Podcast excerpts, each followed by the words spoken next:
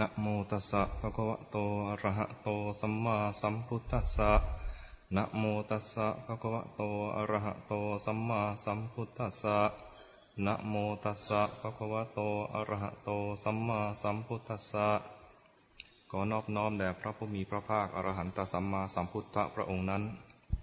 ขอนอบน้อมแด่พระธรรมคำสอนของพระองค์ ซึ่งแสดงทางแห่งความพ้นทุกข์ ขอนอบน้อมแด่พระสงฆ์สาวกของพระพุทธองค์ ที่ฟังธรรมและนำมาปฏิบัติ ให้รู้ยิ่งเห็นจริง พ้นทุกข์เป็นพยานในการตรัสรู้ของพระพุทธองค์เจริญพรญาติโยม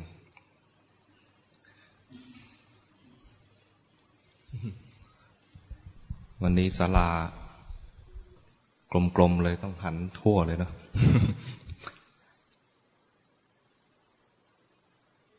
ดูแล้วก็น่าจะเป็น คนใฝ่ในธรรม ใช่ไหมน่าจะเป็นอย่างนั้นเนาะถ้าไม่ใช่คนใฝ่ในธรรมคงไม่ดันโดนมาขนาดนี้ไม่ใช่ใกล้ๆบ้านเราเนาะนั่งแถวนี้ดีไหมอาตมาเอียงมากไปเดี๋ยว เขาจะหาว่าเอียงขวา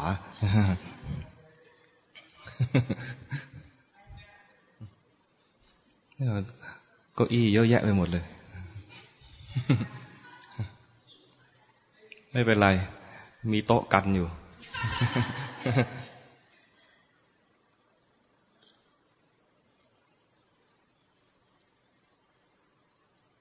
คล้ายๆกับว่ามีมีความเป็นอยู่ในทางโลกดีพอสมควรกันแล้วเนี่ย ก็เป็นโอกาสที่เราจะมาหา หาความรู้ความเข้าใจพัฒนาจิตใจให้สูงขึ้นบางทีถ้าเราลำบากเกินลำบากเกินไป ก็ไม่มีโอกาส ชีวิตที่ลำบากเกินไปก็คิดแค่ว่าทำยังไงให้อยู่รอดไปวันวันหนึ่งใช่ไหมทีนี้พอเราเริ่มไม่ใช่เริ่มอะเราเป็นมานานแล้วเนาะสุขสบายมาบางเนี่ยบางคนก็ทำงานเกษียณแล้ว ชีวิต ที่เหลืออยู่ มีค่ามาก เนื่องจากว่าไม่จำเป็นต้องมาดิ้นรนขนขวายในการที่จะเอาตัวรอด แบบคนมีทุกข์ทั่ว ๆ ไป มีทุกข์อยู่เหมือนกันมีทุกข์อยู่เหมือนกัน แต่ว่าทุกนั้นพอพอทนได้ พอกระตุ้นให้เราไม่ประมาท มีทุกข์อยู่ แต่เทียบกับคนที่เขาโอกาสน้อยกว่าเรา เราสบาย เราสบาย แต่ให้ประเมินตัวเองว่า มันยังทุกข์อยู่นะ ลองประเมินดูนะ มันมีทุกข์อยู่ มีทุกข์จากความไม่สบายกาย มีไหม มีเนาะ ตื่นเช้ามาเนี่ยนะ มีภาระ รู้สึกไหม มีภาระ ไม่ใช่ลุกขึ้นมาแล้วออกไปพบผู้คนได้เลย เราต้องชำระ คราบสกปรกอะไรของเรา ตอนเช้าเลยนะหน้าเนี่ยต้องล้างรู้สึกไหมตอนก่อนนอนเราก็ล้างหน้าใช่ไหมพอตื่นนอนต้องล้างอีก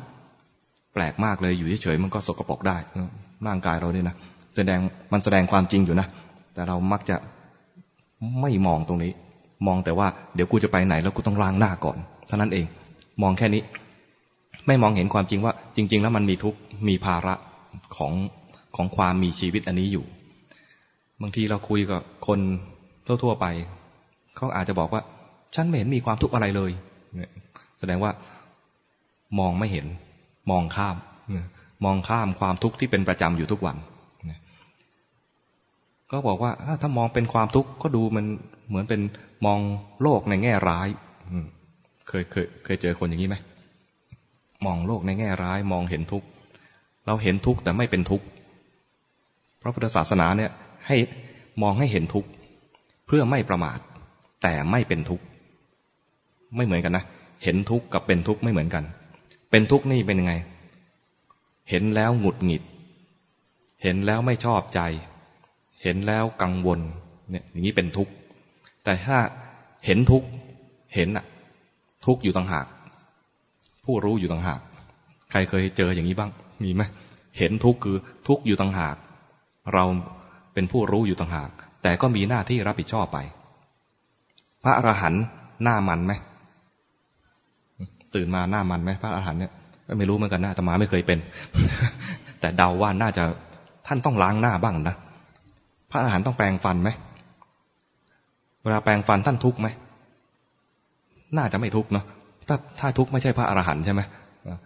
แต่เราเวลาแปรงฟันเวลาล้างหน้า เวลามีธุระต้องไปนอกบ้าน ต้องรีบไปเนี่ยเป็นทุกข์ไหมเป็นทุกข์นัดไว้แล้วก็ใกล้เวลานัดแล้ว แต่เอิญเมื่อเช้าตื่นเช้าตื่นสายไปหน่อยอะไรอย่างเงี้ยเรามีความเร่งด่วน ชีวิตเร่งด่วน ชีวิตยุคนี้เร่งด่วนไหมเราดูชีวิตของคนสมัยยุทธยา ก็นึกไม่ออกอยู่แล้วเนาะไม่เคยเกิดนะ แต่ว่า ระลึกชาติไม่ได้ใช่ไหมคนอยุธยาเนี่ยฝรั่งที่เข้ามาดูเขาบอกเหมือนสวรรค์ บ้านเมืองเนี่ย ยอดยอดวัด ยอดวิหาร ยอดของเขาเรียกอะไรคฤหาสน์ใช่ไหมเขาเรียกคฤหาสน์ไหมบ้านคนก็มียอด เรือนยอดเป็นเรือนยอด ประดับด้วยทอง โดยเฉพาะที่วัดที่วังประดับด้วยทอง เหลืองอารามเวลายามเช้า ดวงอาทิตย์ขึ้น หรือเวลาดวงอาทิตย์ตก สวยงาม ผู้คนบ้านบ้านเมืองก็สวยงามนะผู้คนก็งดงาม มีมารยาทดี ยิ้มแย้มแจ่มใสบอกเหมือนเหมือนสวรรค์เขาบรรยายขนาดที่ว่าคนสอนศาสนา ของฝรั่ง มาสอนพยายามจะเล่านู่นเล่านี้ คนไทยก็ยิ้มนั่งฟัง แต่ไม่เชื่อ เป็นมิตร แม้กระทั่งคนต่างศาสนา เป็นมิตรกับคนทุกคน ยิ้มแย้มแจ่มใส เวลาฟังคนสอนศาสนาอื่นมา เล่าอะไรเกี่ยวกับพระเจ้าของเขาเราก็ฟังเหมือนฟังนิทาน แล้วก็เข้าวัดทำบุญเหมือนเดิม เขาชื่นชมคนไทยในยุคนั้นมาก มีความสุขมีความสมบูรณ์ บอกว่าเขาบอกขนาดที่เราว่า ไม่จำเป็นต้องมาเปลี่ยนเขาหรอก หมายถึงว่าฝรั่งบอกว่าไม่จำเป็นมามาเปลี่ยนคนไทยหรอกคนไทยตัวนี้ดีอยู่แล้ว เป็นความเห็นของคนคนที่เขามาสัมผัสความจริง แต่นโยบายทางทางต่างประเทศเขาก็มีนโยบายอีกแบบหนึ่งเรามาอยู่ในยุคนี้ คนยุคต่อไปก็อาจจะอิจฉาพวกเรา เราก็รู้สึกว่าเราเนี่ยชีวิตเร่งรัดเหลือเกิน คนต่อไปมันยิ่งเร่งกว่านี้ มีโทสะมากกว่านี้ เร่งรัดมากกว่านี้ ถ้าเราไม่รีบพัฒนาจิตใจตัวเอง ความสุขสบายที่ก็ชั่วคราว ปัจจุบันเรามีความสุขอะไรตรงนี้นะ มันก็ชั่วคราว แล้วก็ต้องกลับมาอีก กลับมาอีกก็คือตายไปแล้วเกิดมาใหม่ คนที่มองไม่เห็นทุกข์ที่เกิดขึ้นนี้แล้วประมาท ไม่ยอมพัฒนาจิตใจตัวเอง ก็จะเกิดแล้วเกิดอีก เกิดแล้วเกิดอีก เกิดแล้วเกิดอีกเนี่ยนะพระพุทธเจ้าตรัสว่าเป็นทางแห่งความตายทำไมตาย จริงๆมันก็ตายชาตินี้นะชาตินี้ก็ต้องตายนะแต่ว่าที่ว่าก็ต้องตายไปเรื่อยๆ เนี่ย เพราะว่าเมื่อประมาทแล้วไม่เห็นความสำคัญของการพัฒนาจิตใจ ไม่เห็นทุกข์ของของ ของการเกิด เมื่อไม่เห็นทุกข์ของการเกิด มันก็มีความยินดีพอใจ ในสิ่งใดสิ่งหนึ่ง และจิตที่ยินดีพอใจในสิ่งใดสิ่งหนึ่งนั้นเป็นเหตุให้เกิดมาอีกครั้งหนึ่ง ความไม่ฉลาดของจิตเนี่ยทำให้เกิดมา เกิดมาแล้วก็มาพบทุกข์พบทุกข์แล้วก็ต้องตายไป คนที่ไม่เคยเห็นว่าเป็นทุกข์ยังไง ก็อาจจะสุขสบาย ชาตินี้อาจจะสุขสบาย แต่พอเอาเข้าจริง ๆ เวลาตอนจะตาย ถ้าชาตินี้สบาย ตอนจะตายจะทุกข์มาก เพราะต้องพลัดพรากจากความความสุขความสบาย ต้องพลัดพรากจากสามีที่น่ารัก ต้องพลัดพรากจากลูกที่น่ารัก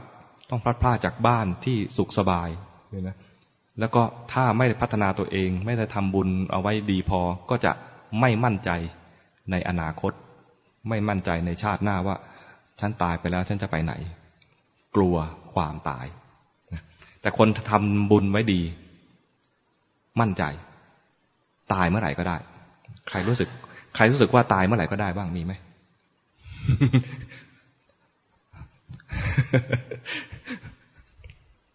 คนตายเมื่อไหร่ก็ได้เนี่ยหมายถึงว่า พร้อมมั่นใจในความดีของตัวเอง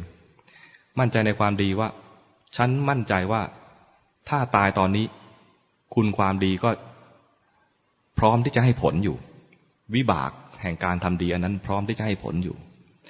คนที่มั่นใจแท้จริงเนี่ยนะคือพระโสดาบันเป็นต้นไป คนที่มั่นใจจริงๆเนี่ยคือพระโสดาบันพระโสดาบันเป็นต้นไปปุถุชนก็มั่นใจได้เหมือนกัน ถ้าก็ทำดีจนขนาดที่เรียกว่า เป็นจูลโสดาบันรู้จักเคยได้ยินคำนี้ไหมจูลโสดาบันคือยังไม่เป็นโสดาบันหรอกแต่ทำดีแล้วก็น่าจะได้เป็นโสดาบันใน อีกไม่นานนักประมาณอย่างเงี้ยมีคุณความดีที่ดีที่ทำอยู่ต่อเนื่อง หรือไม่ก็ ฟังธรรมของพระพุทธเจ้าแล้วเห็นความสำคัญ ละบาปบำเพ็ญบุญอยู่เสมอ แล้วก็พยายามทำอีกอย่างหนึ่งคือทำจิตให้ขาวรอบทำจิตให้ขาวรอบเนี่ย พูดง่ายๆคือทำกรรมฐาน ในที่นี้น่าจะเป็นคนที่ ทำสามอย่างนี่แหละทำไหมข้อแรกเลยนะต้องละบาปนะ ถ้าโมแต่ทำบุญแต่ไม่ละบาปเนี่ย อาจจะขาดทุนก็ได้ใช่ไหมข้อแรกเลยต้องละบาป ถ้าโมแต่ทำบุญไม่ละบาป มันก็โกงเข้ามาทำบุญอย่างเงี้ยสมมุตินะไม่คิดจะละบาป คนโกงมาทำบุญ มีไหมคิดโยมคิดว่ามีไหมโยมคิดว่าจะได้บุญมากไหม ไม่มากนะทำบุญเยอะแต่โกงเข้ามา ไม่ละบาปชอบแต่ทำบุญ ก็หาโอกาสที่จะทำบุญมากๆทำยังไงให้ได้ทำบุญมากๆ ก็เบียดเบียดเบียนคนอื่นเข้ามา หรือคิดจะทำบุญเอาหน้า คิดทำบุญเอาหน้า แต่พอรับหลังพระไปแล้ว หรือรับหลังพิธีไปแล้วเนี่ยนะฉันก็เห็นแก่ตัวไปเรื่อยๆ อาจารย์ไพศาลเคยเขียนเอาไว้ใช่ไหมยกตัวอย่างคนเข้าวัด ตอนเข้าวัดทำบุญดูดีมากเลย แต่พอออกจากวัดไปเนี่ย คนเดินอยู่ตามซอย ที่ออกจากวัดเนี่ยนะเดินอยู่ ขับรถเฉียวฟิวไป เฉียวไม่เฉียวธรรมดา ปล่อยฝุ่นคลุ้งเข้าจมูกก็อีก ไม่เห็นใจคนอื่นทำเหมือนทำบุญเป็นคนดี แต่ไม่เห็นใจคนที่ตกทุกข์ได้ยากในระหว่างทาง ทำดีในวัดทำดีต่อหน้าพระทำดีทำดีในพิธี แต่พอเหตุการณ์ที่ควรจะทำดี ควรจะเห็นใจคนอื่น ควรจะมีกรุณากับคนอื่น กลับไม่ทำชีวิตประจำวันของเราเนี่ยจะมีโจทย์ จะมีโจทย์ ให้เราคอยตัดสินใจ ว่าจะทำอะไรกับสถานการณ์อันนี้ โจทย์อันนั้นน่ะเป็นตัวที่จะวัดคุณธรรม แท้ๆของเรา โจทย์ที่มันมาแบบไม่ตั้งตัว เวลาเราเจอปัญหาเจอสถานการณ์เฉพาะหน้า เรามักจะเจอสถานการณ์ที่ไม่ทันตั้งตัว ไม่ทันคิดว่าจะมีปัญหาอย่างนี้ และปัญหาอย่างนั้นอะ เป็นตัวที่จะวัดผลจริง ๆของเรา แต่ถ้าสมมติว่าวันนี้เย็นนี้จะไปงานศพเนี่ย จะไปงานศพ เรารู้ว่าจะไปไหน วางแผนได้ พรุ่งนี้จะไปงานกระถินจะวางแผนได้จะไปทำอะไร จะเจออะไรจะเจอใคร วางแผนทำบุญได้ แต่เจอสถานการณ์เฉพาะหน้า คนขับรถปาดหน้า โกรธไหมบีบแต่ด่าเขาไหมหรือด่าออกเสียงภายในรถอย่างเดียว ให้คนข้างๆได้ยินพอ ไม่กล้าให้เขาได้ยิน ไม่กล้าไอ้คนนั้นได้ยิน คือสถานการณ์ต่างๆที่ มันกระทบกับเรานี่แหละ สถานการณ์เหล่านั้นน่ะจะเป็นตัววัดว่าเราดีจริงพอหรือเปล่า ดีพอไหม ดีจริงไหม ถ้าไม่ดีมันจะปรากฏสิ่งที่ไม่ดีขึ้นมาสำหรับคนที่เป็นคนดี แบบชั่วคราว คนดีชั่วคราวเนี่ยคนดีเฉพาะกิจ คนดีเฉพาะกิจก็จะลืมตัว แต่ถ้าคนดีแบบดีจริง ๆ เขาจะมองโลกในแง่ดี มองโลกในแง่ เข้าใจโลกทำไมเข้าใจโลก บางทีก็ผ่านมาก่อน ผ่านความเป็นคนไม่ดีมาก่อน เลยเห็นใจคนที่เขาทำไม่ดี บางทีคนที่ผ่านสถานการณ์ที่ไม่ดีมาได้ โดยที่จิตใจไม่ไม่เสียไปด้วยเนี่ยนะ เป็นคนที่เห็นอกเห็นใจคนอื่นทำไมเห็นเห็นอกเห็นใจคนอื่น เคยผ่านมาแล้ว ครูบาอาจารย์ที่ผ่านอารมณ์กรรมฐานมามาก จะแก้ปัญหาคนได้เยอะ คนที่ผ่านมาน้อย ก็แก้เฉพาะคนที่ที่ผ่านเหมือนตัวเองครูบาอาจารย์บางท่าน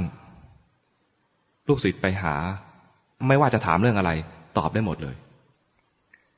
ตอบแล้วตอบแก้ปัญหาได้ดีด้วย ได้ตรงด้วย ครูบาอาจารย์บางท่านทำมาทางนี้ทางเดียวตอบปัญหาบางได้ได้บางแง่บางบางมุมเท่านั้น อาตมายกตัวอย่างเลยอาตมาเนี่ยนะพระฟุ้งซ่านตอบปัญหาได้เฉพาะพวกฟุ้งซ่าน ถ้าใครมาถามเรื่องทำสมาธิเห็นนิมิตอย่างนั้น เห็นนิมิตอย่างนี้ ควรทำไงต่อไม่รู้ เพราะว่าไม่ชำนาญเรื่องสมาธิ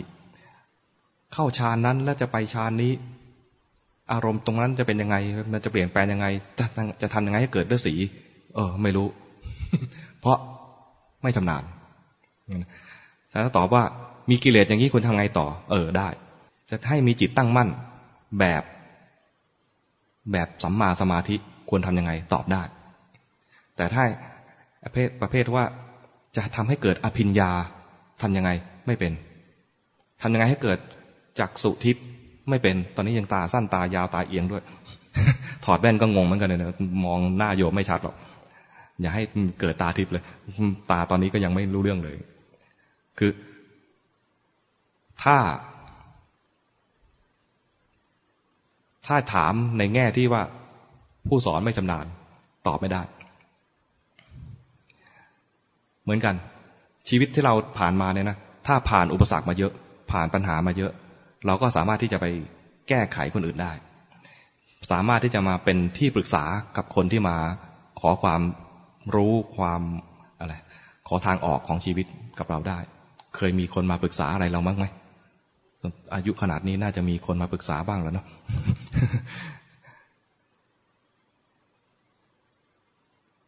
แต่สำหรับสำหรับเเรื่องชีวิตก็ยกยกไปอีกเรื่องหนึ่ง แต่ในแง่ของการที่จะมาภาวนาเนี่ย การภาวนาเนี่ย บางที ปัญหาบางปัญหาไม่จำเป็น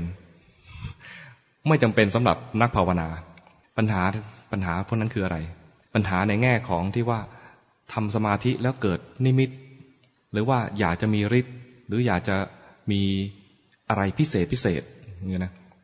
ปัญหาเหล่านี้ครูบาอาจารย์บอกว่าไม่จำเป็น แล้วก็ไม่เสียเวลากับสิ่งเหล่านี้ ยุคนี้เป็นยุคที่คนมักจะทำสมาธิกันจริง ๆ ไม่ค่อยได้ แล้วก็ถ้าทำสมาธิได้ก็ไม่ไม่มีปัญหา คนทำสมาธิได้จริงเนี่ย มักจะไม่มีปัญหา แต่คนที่มีปัญหาคือมักจะทำไม่ค่อยได้ แล้วคิดเอา คิดเอาว่าควรจะทำไงต่อ ควรจะไปยังไง แท้จริงแล้วปัญหามันอยู่ที่ความคิด ปัญหาอยู่ที่ความคิด แล้วคนยุคนี้มักจะเป็นคนที่คิดมาก เราใช้ศัพท์ที่ดูยกย่องก็คือว่าเป็นปัญญาชน ปัญญาชนเนี่ยนะ เป็นศัพท์เพราะๆสำหรับคนที่ฟุ้งซ่านคิดมากอาตมาพบความจริงว่าตัวเองเป็นคนฟุ้งซ่าน แต่จะบอกคนอื่น เมื่อก่อนนี้จะบอกว่าเป็นปัญญาชน คนฟุ้งซ่านเนี่ย จะมีปัญหาอย่างหนึ่งคือทำสมาธิยากอาตมาพยายามทำสมาธิอยู่ตอนเป็นพระเนี่ยนะทำอยู่เกือบยี่สิบปี ก่อนจะพบว่าตัวเอง ไม่เหมาะที่จะทำสมาธิก่อนทำแล้วเนี่ย วันไหนที่คิดว่าสงบ วันนั้นจะน่าจะเป็นน่าจะเป็นหลับ ตอนที่คิดว่าน่าจะเป็นหลับเนี่ยนะ จริง ๆ แล้วเนี่ยมาคิดทีหลังนะแต่ตอนนั้นน่ะ คิดว่าเฮ้ย ได้สมาธิได้สมาธิ พอรู้สึกว่าหลับเนี่ย วันนั้นมีเกิดบุญให้ผล ปีนั้นจำพรรษาแล้วปวารณากับพระด้วยกัน ว่า ถ้าผมทำอะไรผิดพลาดไป ผิดพระธรรมก็ตาม ผิดพระวินัยก็ตาม ช่วยตักเตือนด้วย เรื่องพระวินัยไม่ค่อยมีอะไร วันนั้นหลังจากปวารณากันแล้ว ในพรรษานั้นนะมีอยู่วันหนึ่ง นั่งสมาธิ พระเวลานั่งสมาธิก็คือ จะนั่งสมาธิหลังจากสวดมนต์ทำวัด ที่จะนั่งสมาธิด้วยกัน วันนั้นนั่งสมาธิจำไม่ได้ว่าทำวัดเช้าหรือทำวัดเย็น จำแต่สถานที่ได้ สวดมนต์เสร็จนั่งสมาธิ พระเวลานั่งสมาธิด้วยกันเนี่ยนะ ก็จะนั่งหันหน้าไปทางเดียวกัน ไปทางไปทางเดียวกันตมานั่งหน้า มีพระองค์องค์ที่ตักเตือนตมาเนี่ยนั่งอยู่ข้างหลัง นั่งสมาธิไปตอนนั้น ในใจคิดว่ากำลังเข้าสมาธิกำลังได้ที่เลยกำลังสงบเลย กำลังสงบกำลังจะได้ที่อะไรที่คิดว่าดีแล้วเนี่ยนะ มีมือมาสกิดที่ไหลสกิดสกิดความรู้สึกขณะนั้น เกิดโทสะทำไมต้องเกิดโทสะ เพราะกำลังจะเข้าสมาธิกำลังดีเลยกำลังจะดิ่งกำลัง พอได้สกิดพอมีมีมือมาสกิดที่ไหลเนี่ยนะหงุดหงิดเนี่ยนะ ความคิดเนี่ยนะชั่วขณะแวบเดียวนะมันตีความออกมามากมาย คิดขนาดที่เรียกว่าโอ้ยหลวงพี่องค์นี้เนี่ย บาปมากเลย ท่านเนี่ยนะ ได้สมาธิแล้วกำลังเข้ามรรคผลนะท่านมาขัดขวางมรรคผลเนี่ย บาปมากเลย อาจจะตกนรกได้ทำไมมาทำอย่างนี้ ไม่น่าทำอย่างนี้เลย ความคิดเนี่ยนะ จริง ๆ มันไม่ได้ออกมาเป็นคำพูดยาวๆอย่างนี้นะแต่ความรู้สึกมันเป็นอย่างนั้น แต่ความรู้สึกนั้นแวบเดียวทำไมถึงแวบเดียว เพราะมีคำพูดของหลวงพี่องค์นั้นนะที่สกิดนะเข้ามาขัด เรากำลังหงุดหงิด ท่านก็สกิดปุ๊บเราหงุดหงิด แล้วท่านก็พูด หลวงพี่ครับ หลับแล้ว ใครเคยสงบระดับนี้บ้างมีไหมอาตมาเนี่ยนะ พอตรงนั้นนะ จากหงุดหงิดกลายเป็นตกใจ จากตกใจกลายเป็นเสียเซลล์ละอายละอายใจ แล้วก็มางงกับตัวเองนะ เฮ้ยไอ้ที่เราเข้าใจว่าเราเข้าสมาธิเนี่ยนะมันคือหลับเหรอจะเอาที่เราเข้าใจว่ามันดับหมดเลยนะนะดับรูปดับนาม มันคือขาดสติแน่ๆเลยเนี่ยเราประเมินตัวเองแล้วเฮ้ยใช้ไม่ได้แล้วอย่างนี้ใช้ไม่ได้ไอ้สมาธิเราทำอย่างนี้ใช้ไม่ได้ แต่ไปไปต่อไม่เป็น ไปต่อไม่เป็น ก็โมแต่จะทำสมาธิเนี่ยนะแต่ก็งงว่าจะไปยังไงต่อ บุญมาก บุญมากตรงที่ว่า ต่อมา หลังจากบวชไปแล้วสิบเก้าปีสิบเก้าปี ไม่ไม่มากเท่าไหร่ใช่ไหม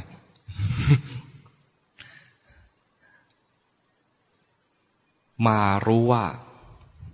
เส้นทางของนักปฏิบัติเนี่ย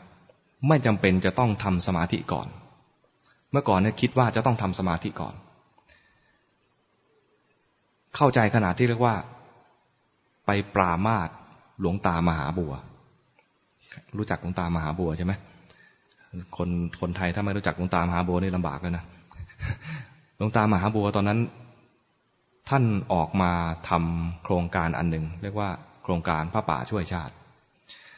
ตื่นเต้นกันมากเลย พระกรรมฐานตื่นเต้นกันมากเพราะว่าของจริงออกมา ของจริงคือพระแท้ๆออกมาช่วยชาติ อนนั้นก็มีรายการโทรทัศน์รายการหนึ่ง จะโปรโมทโครงการนี้ช่วยหลวงตา ก็นิมนต์หลวงตาออกออกรายออกอากาศ รายการของคุณไตรภพรู้จักไหมทวายไลท์โชว์พระก็ตื่นเต้นอยากดู พระกรรมฐานส่วนใหญ่จะไม่ดูทีวี แต่คราวนี้ขอโอกาสต้องดู เพราะครูบาอาจารย์ออกอากาศขอดู ดูทีวี ติดตามหลวงตาเนี่ยตื่นเต้นดูรู้ว่า พระป่าออกมาจะพูดอะไรบ้าง และเป็นพระป่าที่เราเชื่อว่าเป็นพระอรหันต์ออกมาท่านจะพูดอะไรบ้าง ติดตามฟัง ฟังไปฟังไปเจอคำถามหนึ่งงง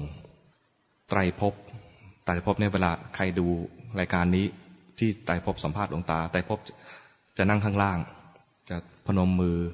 เราก็ฟังแล้วไตรภพวันนี้ผิดปกติ พูดไม่เป็นธรรมชาติ เวลาพูดกับหลวงตาเรียกหลวงตาว่า พระคุณเจ้า มีคำถามหนึ่งไตรภพถามว่าพระคุณเจ้า ถ้าเราจะทำสมาธิไปเรื่อยๆ จะเกิดปัญญาไหมโยมโยมฟังอย่างนี้คิดคำตอบอาตมาฟังปุ๊บตอบปั๊บได้เพราะเชื่ออยู่แล้วว่า ต้องทำสมาธิเท่านั้นแล้วจะเกิดปัญญาหลว งตาฟังคำถามเสร็จว่าไงนะอย่างเงี้ยว่าไงนะไต่พก็ถามอีก ถ้าจะทำสมาธิไปเรื่อยๆ จะเกิดปัญญาไหมครับ เราก็ตอบซ้ำไปอีกทีในใจ คือเป็นไหม เวลาเราดูทีวีเนี่ย เวลาก็สนทนาอะไรกันนะ เรามักจะมีคำตอบของเราแทรกไปเรื่อยๆ แล้วก็ตอบ ใช่ ได้หลวงตาตอบเลย ประมาณนี้ได้ ตอบแทนหลวงตาไป หลวงตาตอบ ไม่ได้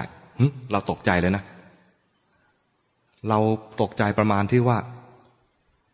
หลวงตาอาจจะฟังไม่ถิไม่ดีก็ได้หลวงตาอาจจะแก่แล้ว หูไม่ดีก็ได้ทำไมตอบว่าไม่ได้ทำสมาธิต้องได้ปัญญาอยู่แล้ว คิดเถียงในใจนะตอนนั้นก็หน่าตบปากตัวเอง แต่ว่ามันคิดในใจแล้วไม่รู้ตบอะไรดีหัวตบหัวตัวเองเนอะตอนนั้นทำการแทรกแซงหลวงตา ไปตอบ ถ้าสับวัยรุ่นเดี๋ยวนี้ก็เรียกว่าเผือกเผือก รู้จักไหมสับวัยรุ่นเผือก ไปเผือกหลวงตา ไปตอบแทนหลวงตา ตอบผิดด้วยนะแล้วตอบผิดแล้วก็ไปหาว่าหลวงตาตอบผิด เราเองตอบผิด หลวงตาตอบว่าไม่ใช่ เพราะสมาธิที่คนถามคือผู้ถามเนี่ย เป็นสมาธิในความเข้าใจของเขา คือทำให้นิ่งๆ สงบสงบนิ่งๆ นานๆ ถามว่าจะเกิดปัญญาไหมไม่เกิด เพราะปัญญาจะมาจากการเห็นความจริง เปลี่ยนแปลงคือเห็นรูปเห็นนาม เห็นกายเห็นใจเนี่ย ไม่เที่ยงเป็นทุกข์เป็นอนัตตาสามแง่ จึงจะเกิดปัญญา ถ้าแยกรูปแยกนามไม่ได้ ไม่เกิดปัญญาหลวงตาบอกอย่างนี้นะถ้าแยกรูปแยกนามไม่ได้ ไม่เกิดปัญญาทำสมาธิคนละเรื่องเลยทำสมาธิที่ที่คนถามถามนะ่ะ คนละเรื่อง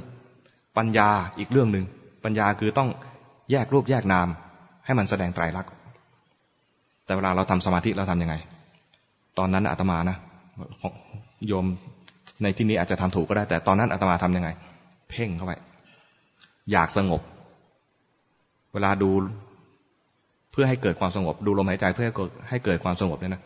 ก็เพ่งเฉพาะลมหายใจ ไม่คิดอย่างอื่น ถ้ามันคิดอย่างอื่นหงุดหงิด เป็นไหมใครคิดว่าอยากจะสงบนะแล้วถ้ามันไม่สงบจะหงุดหงิด แล้วก็พยายามบีบบังคับออกแรงให้มากขึ้น เพ่งให้หนักขึ้น บังคับจิตให้อยู่กับที่ให้มากขึ้น พอมันหนีไปฮึมกลับเข้ามา หนีไปฮึมกลับเข้ามา ใครทำงี้บ้าง ทุกครั้งที่มันหนีไป ไม่ชอบเกิดโทสะหงุดหงิด อาจจะไม่โทสะแบบโกรธอะไรแล้วนะ แต่มันขุ่นใจหงุดหงิดไม่ชอบใจ ไม่ชอบใจความฟุ้งซ่าน มันจึงเป็นสภาวะที่ต่อเนื่องกัน อยู่เสมอคือฟุ้งซ่านแล้วรำคาญใจ เคยได้ยินคำนี้ไหมฟุ้งซ่านรำคาญใจ ซึ่งไม่ใช่เป็นเฉพาะพวกเรา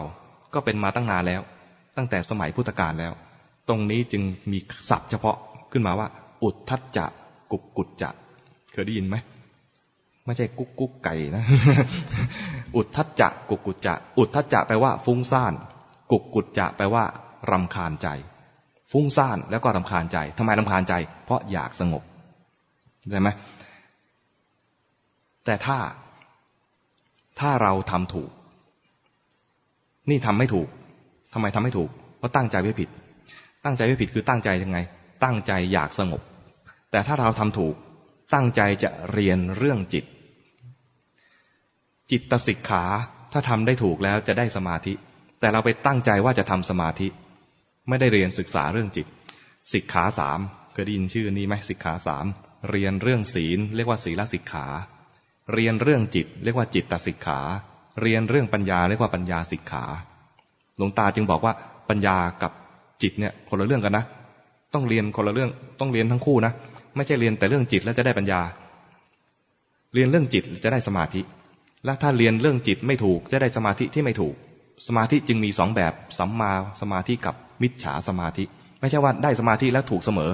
ไม่ใช่ สมาธิก็มีมิจฉาสมาธิและสัมมาสมาธิ และที่เราทำส่วนใหญ่ ที่โลกโลกนี้ก็ทำกันอยู่เนี่ยมักจะเป็นมิจฉาสมาธิ สัมมาสมาธิจะเป็นยังไงทำไม่เป็นหรอกทำไม่เป็นหรอก ยาก ยากที่เราจะนึกได้ว่าจะมีสมาธิประเภทนี้อยู่ วันนี้จะพูดถึงเรื่องนี้นะ ราะเชื่อว่าพวกเราเนี่ย น่าจะมีศีลดีอยู่แล้ว ดูหน้าตาแล้วไม่น่าจะเป็นคนผิดศีลเท่าไหร่หรอกเนาะดูหน้า เป็นนักฟังธรรมมาเยอะฝ่ายธรรมมามาก ต่อไปเนี่ย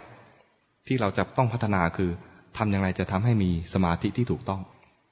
ไม่งั้นแล้วไม่เกิดปัญญา ปัญญาจะมาจากสมาธิที่ถูกต้อง สมาธิที่ถูกต้องจะเป็นเหตุใกล้ให้เกิดปัญญา แต่ต้องมีสมาธิที่ถูกต้อง ที่หลวงตาตอบว่าสมาธิที่ทำนะ่ะไม่เกิดปัญญาเนี่ยเพราะทำสมาธิที่ผิดไม่ใช่สัมมาสมาธิ สมาธิที่ถูกอาตมาฟังทีแรกก็งง สมาธิที่ถูกเนี่ย แปลจริง ๆ เป็นไทย แปลว่าจิตตั้งมั่น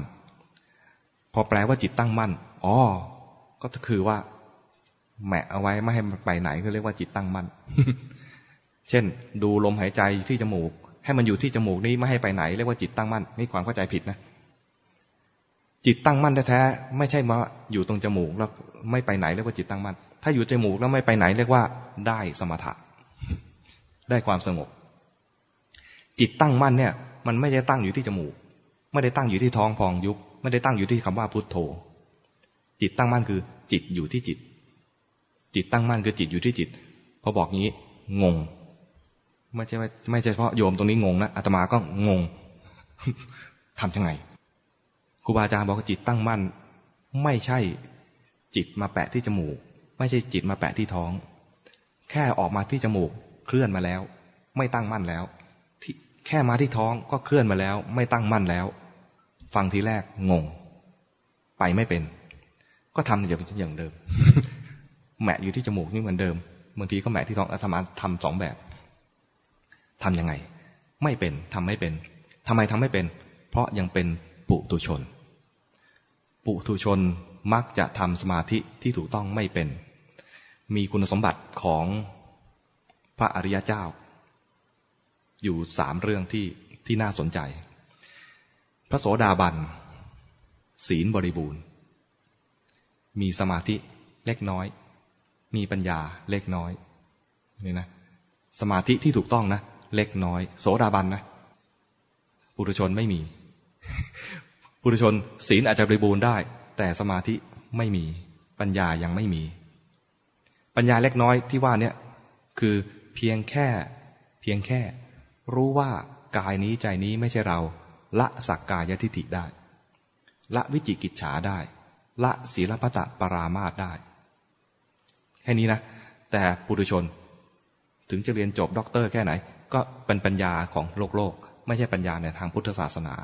ยังไม่ใช่ ถามมีสมาธิหรือยัง ก็มีสมาธิแบบจิต นิ่งๆ มีสมาธิแบบสมถะ ยังไม่ใช่สมาธิแบบจิตตั้งมั่น ไม่ใช่สมาธิที่จะอะไรเรียกว่าในองค์มรรคที่เป็นสัมมาสมาธิ ครั้งหนึ่ง นี่เป็นข่าววงในครูบาอาจารย์เคยคุยกันเอง ครูบาอาจารย์ คุยกับลูกศิษย์ให้ลูกศิษย์เนี่ยลูกศิษย์เนี่ย มีเรียกอะไรมีตาทิพย์สามารถมองจิตคนอื่นได้ ครั้งหนึ่งครูบาอาจารย์ท่านก็ให้ลูกศิษย์เนี่ย ลองมองดู มองดูครูบาอาจารย์ท่านอื่น ดูซิว่าครูบาอาจารย์ท่านนั้นเป็นยังไง สมาธิท่านดีไหมลูกศิษย์นั่นก็ดู โอ้ สมาธิดีมากเลยครับ ไปดูองค์นั้นเป็นไง โอ้สมาธิดีมากเลยครับ แล้วแต่สมาธิสององค์ไม่เหมือนกันไม่เท่ากัน แล้วก็ดูองค์นั้นองค์นี้ ที่เชื่อว่าเป็นพระอริยะเนี่ยนะดูดูดูดูไปเออสมาธิดีหมดเลยครับ แต่ก็กำลังต่างกันของแต่ละองค์ครูบาอาจารย์ท่านนั้นก็ ให้อะย้อนไปดู โยมโยมเป็นไงสมาธิดีไหมโอ้ไม่มีสมาธิเลยครับ สมาธิที่ท่านให้ดูตอนนี้นะ ท่านให้ดูสมาธิที่เป็นสัมมาสมาธิ เราส่วนใหญ่จะได้สมาธิแบบไหน เวลาเรานึกถึงสมาธิเราได้สมาธิแบบไหน มักจะเป็นสมาธิที่บังคับจิตอยู่กับที่นิ่งๆ ตรงนี้ได้แค่สมถะ สมาธิที่ต้องการจริง ๆ ที่จะเพื่อให้เกิดมรรคผลเนี่ยนะ ไม่ใช่สมาธิแค่นี้ แต่อาศัยอันเนี้ยเป็นบาดฐานได้ เป็นบาดฐานยังไง พอเป็นที่พักที่พัก ถ้าฟุ้งซ่านลำคาญใจมากนัก มาทำความสงบไว้บ้าง แค่นี้ พอตามความสงบได้ได้กำลังแห่งการพักผ่อนตรงนี้แล้วนะ ออกมาเผชิญโลกต่อ เหมือนเวลาเราเข้าคอร์สไปที่ไหนสักที่หนึ่งก็ทำความสงบพอใจแล้วก็ออกมาใช้ชีวิตข้างนอกต่อ แต่มันยังไม่เพียงพอที่จะให้เกิดมรรคผล จะให้เกิดมรรคผลเนี่ยต้องเป็นสมาธิที่เรียกว่าจิตตั้งมั่น ซึ่งถ้าสำหรับคนที่ทำฌานไม่เป็น วิธีจะให้เกิดจิตตั้งมั่นนะมีวิธีง่ายๆ คือให้มีที่อยู่ไว้ที่หนึ่ง ก็ที่อยู่อย่างที่เคยทำนี่แหละ แต่ไม่ต้องหวังว่าจะให้มันตั้งแช่อยู่ตรงนั้น มีที่เอาไว้เพื่อสังเกตว่าจิตเคลื่อนเป็นยังไง จิตเคลื่อนเนี่ยเป็นสภาวะที่ตรงข้ามกับจิตตั้งมั่น งงไหมงง อนุญาตให้งงได้ เพราะว่าอาตมาเรียนทีแรกก็งง จิตเคลื่อนไม่เป็นจริง ๆ จิตเคลื่อนอยู่ตลอดนะแต่ไม่เห็นเห็นไม่เป็นทำยังไงให้ดูจิตเคลื่อนดูไม่เป็น ได้แต่ฟังฟังไปแล้วก็งงงไปเรื่อย ๆ ว่าจะเราจะทำยังไงดี จะให้เกิดจิตตั้งมั่นซึ่งตรงนี้สำคัญ ถ้าไม่ได้ตรงนี้นะ ยากมากเลย มีอยู่ครั้งหนึ่ง ก็เดินจงกรมเดินจงกรมตอนนั้นโยมพ่อยังมีชีวิตอยู่ แล้วก็ ตอนนั้นก็ดูแลโยมพ่อ โยมพ่ออยู่ที่พาโยมพ่อมาดูแลที่วัดเลยนะ แต่ว่ามีบางครั้งที่ต้องเข้าโรงพยาบาล บางครั้งก็ต้องเข้าโรงพยาบาลแบบบ่อยๆ ก็มาพักที่บ้านพี่ชาย ครั้งนั้นโยมพ่อพักอยู่บ้านพี่ชายอาตมาก็ขึ้นไปเดินจงกรมอยู่บนบนเล่าเต็งรู้จักเล่าเต็งไหมเล่าเต็งคือชั้นสองชั้นสามขึ้นไปชั้นบน เดินจงกรม ชั้นบนเนี่ย ก็ว่างๆ มันก็สามารถที่จะเดินจากในห้องมาข้างนอกห้อง เป็นตึกแถวอะตึกแถวเวลาเดินก็ในห้องมันเล็กๆใช่ไหมก็เดินทะลุ เดินไปเดินมา เห็นกายเคลื่อนไหว ใช้วิธีอย่างนี้นะเอากายที่เคลื่อนไหวเนี่ยเป็นที่อยู่ เดินไปเดินมาเวลามันเผลอไปก็ดึงกลับเดินเผลอไปดึงกลับ เป็นปกติของคนที่ยังทำไม่ค่อยเป็นนะเผลอไปแล้วดึงกลับ เผลอไปแล้วดึงกลับ แต่ก็นึกถึงว่า ถ้าทำอยู่แต่อย่างนี้นะนะคงไม่ได้เรื่อง เอาแค่ว่า รู้ไปตามจริงก็แล้วกัน รู้ไปตามจริงก็แล้วกัน มันจะเผลอก็ช่างมันจะเผลอก็ช่างมัน แต่ว่ารู้ปุ๊บแล้วก็กลับมา กลับมาเริ่มต้นใหม่ทำใจแค่ว่ากลับมาเริ่มต้นใหม่ ไม่คิดจะเอาความสงบ นี่นะจุดสำคัญอยู่ตรงนี้ ไม่คิดว่าจะต้องทำความสงบ พียงแค่รู้ว่าเผลอไป แล้วก็กลับมาเริ่มต้นใหม่ เพียงแค่นี้พอละไม่เอามาก รู้ว่าเผลอไปแล้วกลับมาเริ่มต้นใหม่ ถ้าคิดว่าจะเอาความสงบ เวลาเผลอไปจะลงร่องเดิมคือไม่ชอบใจ มันจะกลายเป็นฟุ้งซ่านแล้วก็รำคาญใจ ฟุ้งซ่านแล้วก็รำคาญใจ เราวนอยู่ตรงนี้มานานแล้ว วันนี้คิดว่าเอาแบบสบายๆฟุ้งก็ได้ปล่อยมัน ฟุ้งก็ได้ปล่อยมัน รู้ทันแล้วก็กลับมาเริ่มต้นใหม่เฉยๆแค่นี้ วันนั้นพอตั้งใจอย่างนี้ เกิดเห็นว่าจิตมันเคลื่อน ทั้งทั้งจิตมันเคลื่อนอยู่อยู่เป็นปกตินะวันนั้นเห็นจิตเคลื่อน พอถึงหัวจงกรมเนี่ยปกติ ถึงหัวจงกรมก็จะหยุด แล้วก็หมุนตัวแล้วความความสึกอีกทีหนึ่งแล้วค่อยเดินใหม่ ตอนหมุนตัวกลับมา เห็นโซฟาเนี่ยประมาณอย่างนี้เลย เห็นโซฟาปุ๊บปกติเห็นโซฟาจิตก็ไหล เป็นปกติอยู่แล้ว แต่ไม่เคยเห็น วันนั้นกลับมาด้วยความรู้สึกตัว นี่เป็นประโยชน์จากการที่เดินจงกรมแล้วหัวจงกรมเนี่ยหยุดก่อนแล้วรู้สึกตัว หมุนตัวกลับมาแล้วรู้สึกตัว แล้วค่อยเดิน วันนั้นเห็นประโยชน์จากการที่ทำอย่างนี้นะ ถึงปลายทางหยุดรู้สึกตัว หมุนตัวก็หมุนตัวด้วยความรู้สึกตัว ก่อนจะเดินก็รู้สึกตัวอีกทีรู้สึกตัวแล้วก็เดิน ปรากฏพอเดินปุ๊บเห็นโซฟา จิตไหลไปหาโซฟา จิตไหลหาโซฟาเห็นจิตไหล ดีใจ วันนี้เห็นสภาวะใหม่ ดีใจนะ ดีใจ เก็บความรู้สึกอันดีไว้โอ้ดีจังเลย เดี๋ยวเอาไว้เอาไว้ เดี๋ยวไปเจอครูบาอาจารย์จะไปรายงานท่าน ไปก็รีบรายงานเลยท่านอาจารย์ครับ ผมเห็นจิตไหล ครูบาอาจารย์พูดสวนมาเลย ยังไม่ตัด เราเพียงแค่รายงานว่าเราเห็นสภาวะใหม่ เห็นจิตไหล ครูบาอาจารย์ชี้เลย ยังไม่ตัด เราตกใจนะ ไม่ได้คิดว่าจะมาบอกว่าเป็นโสดาบัน จะมาบอกว่า ผมเห็นจิตไหลครับ แต่ท่านหมกชี้เลยว่ายังไม่ตัด แสดงว่าการเห็นจิตไหลเนี่ย มันถูกต้อง เห็นจิตไหลมันจิตจะได้กำลังมาก แต่มันไม่ตัด นี่มาประเมินภายหลังนะ ที่มันไม่ตัดเพราะอะไร เห็นและดีใจ เห็นและดีใจเนี่ย มันเห็นด้วยความไม่เป็นกลาง ประโยคของครูบาอาจารย์นะ เคยได้ยินไหม มีสติรู้กายรู้ใจตามความเป็นจริง ด้วยจิตที่ตั้งมั่นและเป็นกลาง วันนั้นจิตตั้งมั่นแล้ว แต่ไม่เป็นกลาง เห็นจิตไหลเนี่ยจิตตั้งมั่นแล้ว แต่ไม่เป็นกลาง เมื่อไม่เป็นกลางยังไม่พอ เวลาเห็นสภาวะ เห็นสภาวะแล้วแอบลุ้นไม่เป็นกลาง ไม่เป็นกลาง เห็นสภาแล้วว่าไม่พอใจ เช่น เห็นกิเลสตัวเอง ไม่พอใจก็ไม่เป็นกลาง เห็นแล้วไม่พอใจแล้วก็ทำการดึงกลับมา ไอ้ดึงกลับมา แทรกแซงแทรกแซงก็เป็นผลจากการที่ว่าไม่เป็นกลาง จิตไม่ตั้งมั่น จิตไม่เป็นกลาง นี่เป็นเรื่องที่เราจะต้องมาเรียนหนักๆในเรื่องนี้ เห็นสภาวะเนี่ยน่าจะเห็นกันแล้ว เห็นกิเลสเห็นไหมเคยเห็นไหมเห็น ใครขี้โกรธเห็นโกรธบ่อยๆ ใครขี้โลภเห็นโลภบ่อยๆ ใครรักราคะจัดเห็นราคะบ่อยๆ แต่อย่าผิดศีล นี่นะ เห็นเฉยๆ มันไม่เฉย เห็นแล้วมักจะมีปฏิกิริยากับการเห็นนั้น ส่วนใหญ่จะเห็นแล้วไม่พอใจ ไม่พอใจ ไอ้ความไม่ดีของเราในใจเนี่ย ส่วนใหญ่จะเป็นอย่างนี้ มันก็คือเห็นด้วยความไม่เป็นกลาง เนี่ยนะ ส่วนจิตตั้งมั่นมักจะยังไม่ค่อยเห็น จิตตั้งมั่นเนี่ย มันก็ใช้วิธีเดียวกับการที่เราเห็นกิเลสต่าง ๆ เนี่ยกิเลสต่าง ๆ มันคือเผลอไปแล้วรู้ เผลอไปแล้วรู้ เผลอไปมีราคะแล้วรู้ว่ามีราคะ เผลอไปมีโทสะแล้วรู้ว่ามีโทสะ เผลอไปมีความฟุ้งซ่านรู้ทันความฟุ้งซ่าน คือเผลอไปแล้วรู้ เผลอไปแล้วรู้ ความเผลอคือไม่มีสติ รู้ว่าเผลอคือมีสติพอดี คือเห็นตรงข้าม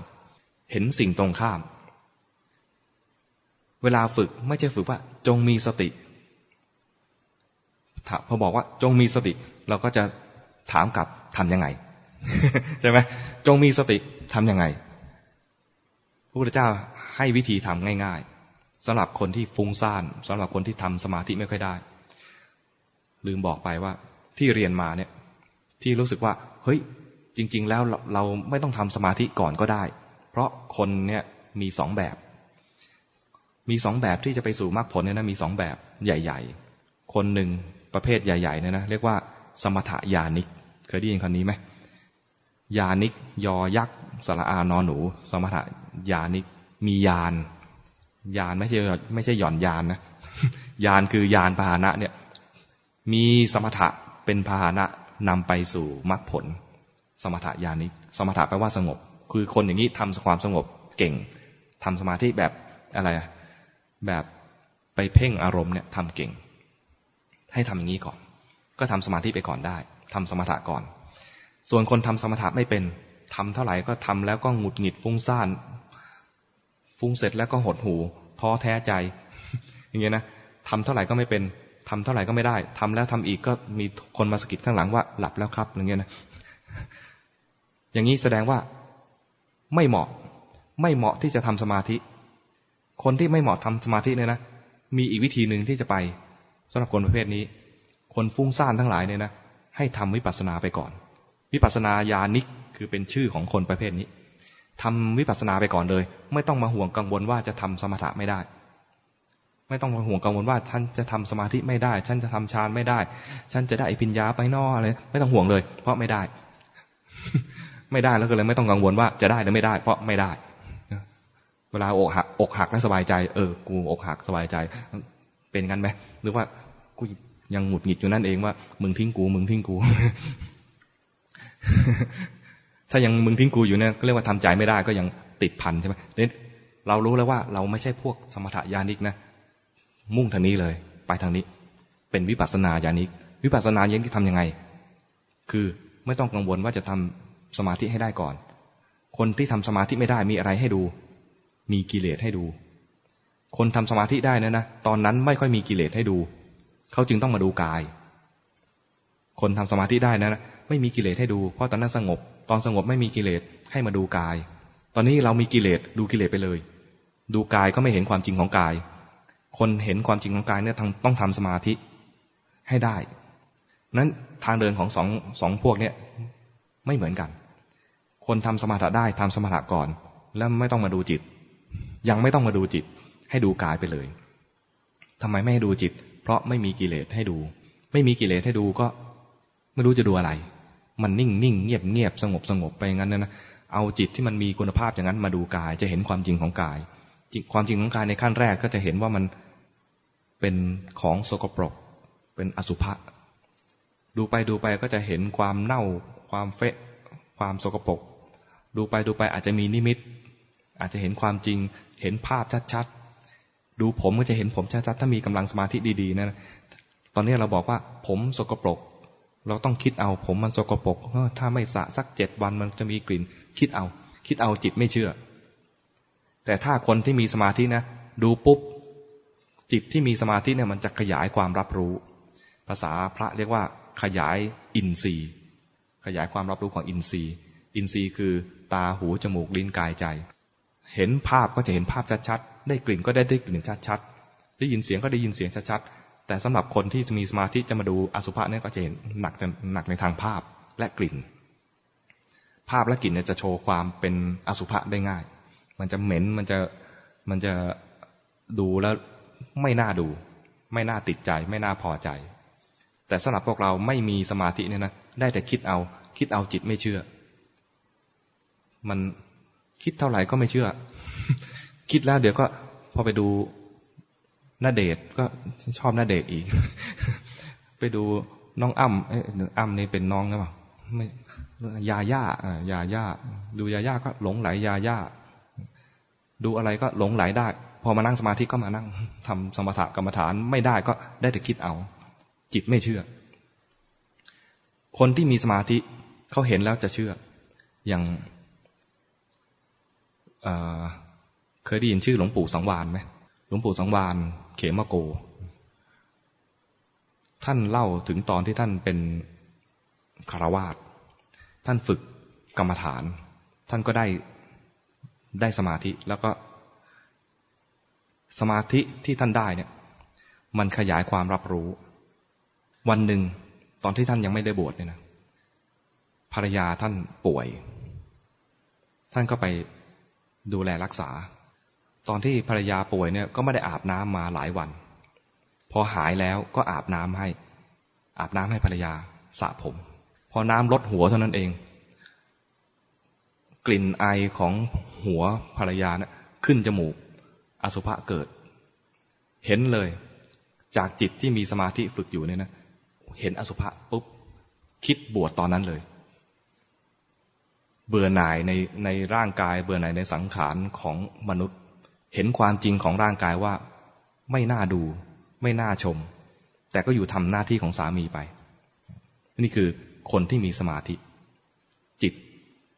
รับรู้อะไรมันจะรับรู้แล้วก็เห็นความจริงของสิ่งนั้น ในแง่ที่เป็นสมถะก็จะเห็นของว่าไม่สวยไม่งาม ส่วนเราเนี่ย เหม็นเหรอเออเหม็น แต่พอผ่านผ่านเหตุการณ์นั้นไป เออ มันสะอาดแล้ว มันสระผมแล้ว เดี๋ยวมันสะอาดแล้ว เดี๋ยว เดี๋ยวฉันก็พอดมได้ต่อไป แต่คนที่เห็นความจริงตรงนั้นแล้วด้วยจิตที่มีสมาธินะ จะจำเลย จิตจำเลย เชื่อเลยว่า ไม่น่าเอาละ ชาตินั้นถ้าไม่ได้มรรคผลนะ ก็ไม่เอาอีกแล้ว คล้าย ๆ ว่ามันเห็นแล้วก็ไม่ไหวแล้ว มันจำในแง่ของครูบาอาจารย์หลวงปู่สังวานเนี่ยก็ออกบวช แล้วท่านก็ได้ดีจากการการบวชเป็นครูบาอาจารย์ที่ เป็นที่ยอมรับ อย่างหลวงตามหาบัวก็ยอมรับเลยว่า เป็นจิตท่านเป็นยังไงก็เป็นอย่างนั้นเหมือนกัน พวกเราไม่มีสมาธิ พวกเรานี่อาตมาด้วยนะ ไม่มีสมาธิ จะเอาดีทางด้านการเห็นอสุภะเนี่ยนะยาก คิดเอามันไม่เชื่ออาตมาพยายามจะบอกว่ามันไม่สวยไม่งามนะ มองโยมทีไรก็ เออโยมก็สวยดีเหมือนกันเนาะพระ พระเกิดราคะได้ไหมพระมีราคะได้ไหมมีได้นะ แต่พระก็ต้องมีราคะแล้วก็ต้องไม่หลงไหลได้ปลื้มกับราคะที่ว่านี่นะ พระจะมีราคะแล้วอยู่ได้เนี่ยต้องเห็นราคะตัวเอง พระที่มีราคะและเห็นราคะเนี่ย คือมันเป็นอยู่ในเส้นทางของวิปัสสนาญาณิก เมื่อเห็นราคะราคะดับ คนที่ในปฏิบัติในแนวทางของวิปัสสนาญาณิกเนี่ยนะ ไม่ต้องมาสนใจว่า จะทำฌานได้ หรือทำอภิญญาได้ ไม่ต้องสนใจ แต่สนใจที่ว่ามีกิเลสเกิดเกิดขึ้นเมื่อไหร่ ก็ใช้ชีวิตตามปกติทำวัดสวดมนต์ตามปกติ ถ้าเป็นโยมก็ใช้ชีวิตตามปกติ ตื่นขึ้นมาสองหน้ากระจกตัวเอง รู้สึกยังไง ไม่ต้องยังไม่ต้องสองหน้า ตื่นขึ้นมาปุ๊บรู้สึกยังไง ถ้าคนทำงานอยู่ เช้าวันจันทร์รู้สึกยังไงเช้าวันพฤหัสรู้สึกยังไงเช้าวันศุกร์รู้สึกยังไง เย็นวันอาทิตย์รู้สึกยังไง แต่ละวันแต่ละวันไม่เหมือนกัน ตื่นขึ้นมาแต่ในแต่ละวัน ตื่นขึ้นมาแล้ว สองหน้าตัวเองในกระจก หรือไม่มีเวลาสองหน้าต้องมีสองหน้าสองหน้าว่างนะเห็นหน้าตัวเองรู้สึกยังไงนะแปรงฟันขณะแปรงฟันรู้สึกยังไง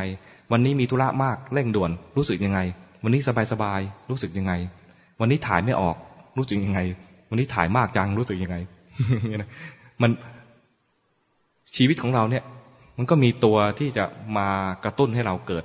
กิเลสต่างๆสามตัวใหญ่ ๆ ท่านก็ให้ดูสามตัวนี้สำหรับคนที่ จะมาทางแนวทางของวิปัสสนาญาณิกเนี่ยนะ ก็ดูจิตมีราคะรู้ว่ามีราคะ จิตไม่มีราคะก็รู้ว่าไม่ไม่มีราคะ จิตมีโทสะก็รู้ว่ามีโทสะ จิตไม่มีโทสะก็รู้ว่าไม่มีโทสะ จิตฟุ้งซ่านก็รู้ฟุ้งซ่าน จิตหดหูก็รู้หดหู คือรู้ความจริงของจิต ความจริงที่เห็นแรกๆเลยคือ มันไม่ดี มันมีกิเลส ดูไป คนที่จะมาในแนวนี้ จะมีอุปสรรคอยู่หน่อยเดียวเท่านั้นเองคือ มันจะเผลอเพลิน ด้วยความที่ไม่มีสมาธิเนี่ยนะมันจะเผลอเพลินไปกับโลก เห็นอะไรพอใจก็ไม่ทันดูความพอใจ เห็นอะไรแล้วไม่ชอบใจก็ไม่ได้ไม่ทันดูความชอบใจ มันจะไปอินกับเรื่องนั้น จะไปสนใจกับเรื่องนั้น เวลามีความโกรธ มักจะไม่ดูตัวเอง มักจะไม่ดูความโกรธ มักจะไปดูไอ้คนนั้น ไอ้หมอนั่นนางนั่น สมมุติ สมมติเด็กไงดี สมมติพระก็แล้วกัน ยกไหนๆมาแล้วยกตัวอย่างท่านหน่อย สมมติเห็นพระ ไม่ชอบพระ ไม่ชอบพระองค์นี้เลย ส่วนใหญ่เวลาพระไม่ชอบ เวลาไม่ชอบพระมักจะเป็นพระด้วยกัน ไม่ไม่ชอบพระ เวลาโยมเห็นพระมักจะเกิดศรัทธาใช่ไหมสมมติว่าอาตมาเห็นพระแล้วไม่ชอบพระองค์นี้เลย เวลาไม่ชอบพระองค์นี้ใจไปอยู่ที่ไหน อยู่ที่นี้ ใจเนี่ยนะ รับรู้อะไร ขณะนี้รับรู้อะไร รับรู้พระ และไม่ชอบใจ ส่วนใหญ่แล้วจะไม่เห็นความไม่ชอบใจ จิตแต่ละขณะ แต่ละขณะเนี่ยทำงานอย่างหนึ่ง จิตขณะนี้เห็นพระองค์นี้ไม่ชอบใจ แล้วจิตเนี่ย เวลาทำงานเนี่ยนะมันทำงานลักษณะที่ว่าจิตขณะหนึ่งเกิดขึ้นมา รับรู้อารมณ์แล้วก็ดับไป เป็นเหตุให้จิตอีกดวงหนึ่งเกิดขึ้นมา รับรู้อารมณ์แล้วก็ดับไปอย่างนี้เรื่อย ๆ แต่ว่าเร็ว แล้วจิต ทำงาน โดยอัตโนมัติอย่างหนึ่งคือ ทุกครั้งที่รับรู้อะไรก็แล้วแต่เนี่ยมันจำรับรู้อะไรแล้วมันก็จำความจำเนี่ยนะมันจะส่งต่อจากจิตดวงนี้ไปอีกจิตอีกดวงหนึ่งทำกรรมก็ด้วยกันนะทำกรรมอะไรก็จะส่งต่อทำบุญก็ส่งต่อทำบาปก็ส่งต่อ ในกรณีนี้ในแง่ที่ว่าเราจะเรียนเรื่องจิต จิตสิกขาสำหรับคนที่เป็นวิปัสสนาญาณิก เวลาเราเห็นสมมติพระเห็นพระไม่ชอบใจ พระองค์นี้ดูมาดเคร่งเกินหน้าเรา ไม่ชอบใจ เราฟุ้งซ่านแล้วท่านทำเคร่งเคร่งไม่ชอบใจว่า เดี๋ยวเกินหน้า เดี๋ยวโยมจะมาศรัทธาองค์นี้มากกว่าเรา สมมตินะ สมมติ ไม่ชอบใจ ไม่ชอบใจแล้ว ขณะที่ไม่ชอบใจ จิตเกิดเห็นพระองค์นี้แล้วไม่ชอบใจ จิตนี้ดับ เป็นเหตุให้จิตจิตอีกดวงหนึ่งเกิดขึ้นมา ทุกครั้งที่ดับมันจำมันนี่คือจิตนะจิตจำถามว่า ขณะที่เห็นพระแล้วไม่ชอบใจ จิตจำอะไรจำอะไร ข้อกอเดี๋ยวมีช้อยให้มีช้อยให้จำพระเนี่ยนะข้อกอจิต จำพระว่าพระไม่ดี ข้อขอจิตจำว่ามีโทสะเกิดขึ้น ข้อคอจิตจำว่าพระนี่ไม่ดีและมีโทสะด้วย ข้ององง ใครตอบข้องอ มีไหมงงไหมไม่งงเหรอไม่งงแสดงว่าต้องมี ไม่ข้อกอข้อขอก็ข้องอใช่ไหมตอบข้ออะไรใครตอบข้อกอข้อกอเมื่อกี้ว่าไง อาตมาเนี่ยเป็นพระฟุ้งซ่านจะเป็นอย่างเงี้ยจิตจำพระว่าพระไม่ดีอะใครตอบข้อนี้ว่า จิตจำว่าพระไม่ดี เนี่ย จิตมาจิตขณะนี้นะเห็นพระแล้วไม่ชอบพระ แล้วก็ดับไป ดับไปเนี่ย จิตจะมีลักษณะอย่างหนึ่งคือ ทุกครั้งที่ดับมันจะจำถามว่าขณะนี้จิตจำอะไร ใครตอบว่าจิตจำว่าพระไม่ดี หนึ่งสองสามสี่ห้าหกเจ็ดแปดใครตอบว่าข้อขอจิตจำว่ามีความโกรธเกิดขึ้นหนึ่งสองสามสี่ห้าหกเจ็ดแปดพอๆกันอะใครตอบข้องอจำทั้งว่าทั้งพระไม่ดีและมีความโกรธด้วย เอ๊ะทำไมมันพอๆกันหมดเลยนะ เฉลย จิตรับรู้อะไรก็จำสิ่งนั้น จิตรับรู้อะไรก็จำสิ่งนั้น จิตขณะนี้มีความโกรธ มีความโกรธ แต่รับรู้อะไร รับรู้อะไร รับรู้ว่าพระ เห็นพระ เห็นอย่างเงี้ย แล้วหมายรู้ว่า พระเนี่ยไม่ดี ไม่ได้เห็นความโกรธนะ จิตดวงนี้ดับไปแล้ว จิตดวงใหม่ ถ้ามีสติ ไม่เห็นพระ ไม่ไม่ได้ไปดูพระ มาดูว่าจิตเมื่อกี้มีอะไรเกิดขึ้น จะเห็นความโกรธ จิตขณะที่เห็นพระจำว่าพระ อย่างเงี้ย แล้วหมายรู้ว่าไม่ดี เอาหมายถ้าไม่ดูไม่ดูพระ ดูหน้าคนนี้เมื่อดูหน้าคนนี้เกิดราคะ สมมตินะดูหน้าคนนี้แล้วเกิดราคะ หน้าจิ้มลิ้มโอ้โหใส่แว่นเหมือนเราเลยเนี่ย ปิ๊งมากโอ้โหสเปคเราเลย สเปคเปลี่ยนไปเรื่อยๆนะอาตมานะเห็นแล้วก็เกิดราคะ ตอนเกิดราคะ ไม่รู้ตัวว่ามีราคะ รู้แต่ว่าน่ารักจังเข้าใจไหมเห็นคนนี้น่ารักจัง เกิดราคะแล้วนะปุ๊บไปเจอคนนู้นโอ้นี่ก็น่ารักเหมือนกัน หน้าเปลี่ยนนะแต่ราคะตัวเดิมสำหรับคนที่ไม่มีสติเลยก็ คนนึงก็น่ารัก คนนี้ก็น่ารัก คนนั้นก็น่ารัก ไปไปเรื่อยๆ แต่ไม่เห็นราคะ เห็นแต่ว่าคนนี้ก็น่ารัก คนนั้นก็น่ารัก คนนั้นก็น่ารัก เข้าใจไหม แต่คนที่มีสติ เห็นหน้าคนนี้มีราคะ จิต เห็นคนนี้แล้วมีราคะแล้วนะ จิตก็ดับ ตามปกติของจิต จิตเนี่ยไม่ใช่เป็นจิตดวงเดียวเที่ยวรอบโลกนะ จิตเกิดดับไปเรื่อยๆ จิตดวงหนึ่งเห็นคนนี้มีราคะ แล้วก็ดับไป จิตดวงหนึ่งเกิดขึ้นมา ถ้าเห็นคนนี้อีก อาจจะมีราคะต่อ แต่คนที่ ฝึกสติ พอมีราคะแล้ว ดับไปแล้ว จิตดวงใหม่แทนที่จะดูหน้าคนนี้ มาเอะใจว่ามีราคะเกิดขึ้นเมื่อกี้นี้ เวลาเอะใจก็คือ เห็นจิตเมื่อกี้นี้ จิตเมื่อกี้นี้คือเห็นหน้าคนนี้แล้วมีราคะ แล้วจิตนี้ดับก่อนนะ ต้องมีราคะก่อนนะ มีราคะปุ๊บดับไป จิตดวงใหม่ จึงจะเห็นว่าเมื่อกี้นี้ เมื่อกี้นี้ มีราคะเกิดขึ้นในจิต เวลาดูจิตเมื่อกี้นี้ มันดูเห็นอะไร จิตเมื่อกี้นี้ความเด่นของมันคือมีราคะเกิดขึ้น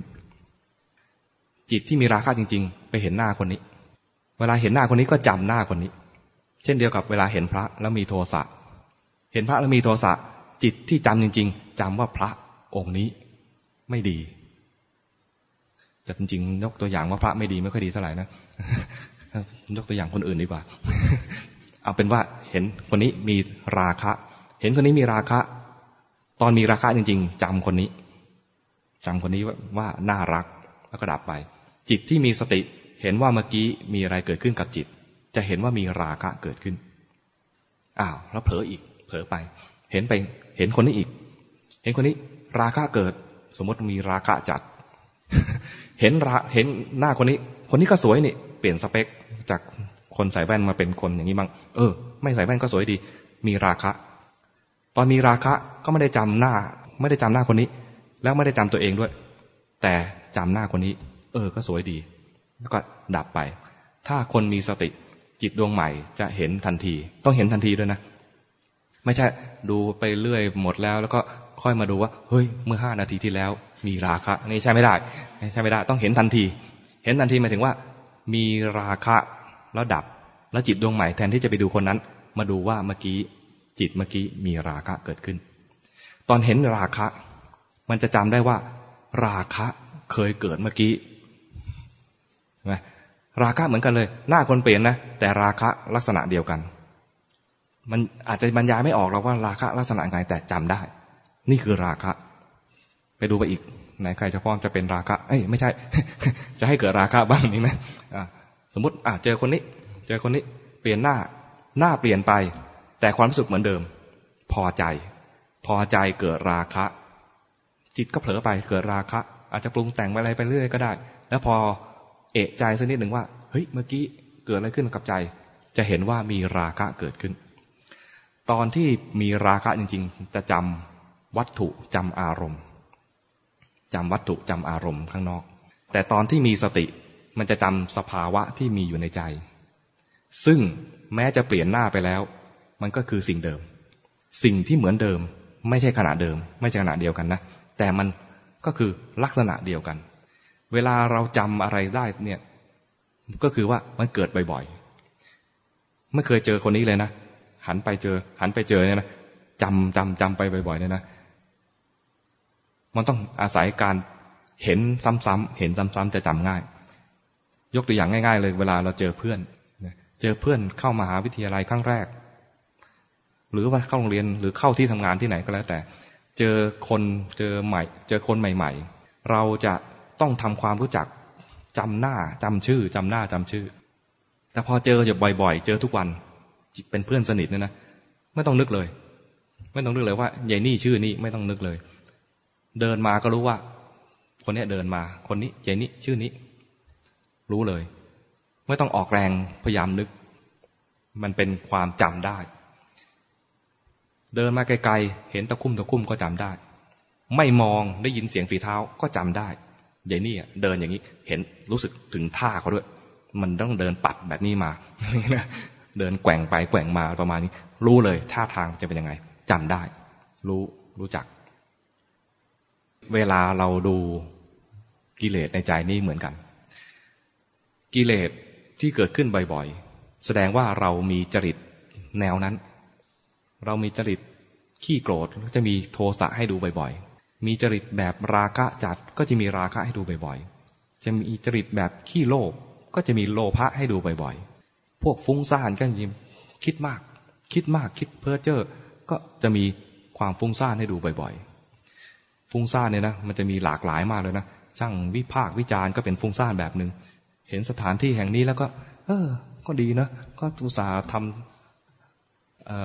อาคารแปลกๆรูปร่างแปลกๆโอ้ทำมาตั้งนานแล้วมั้งเนี่ยดูสิ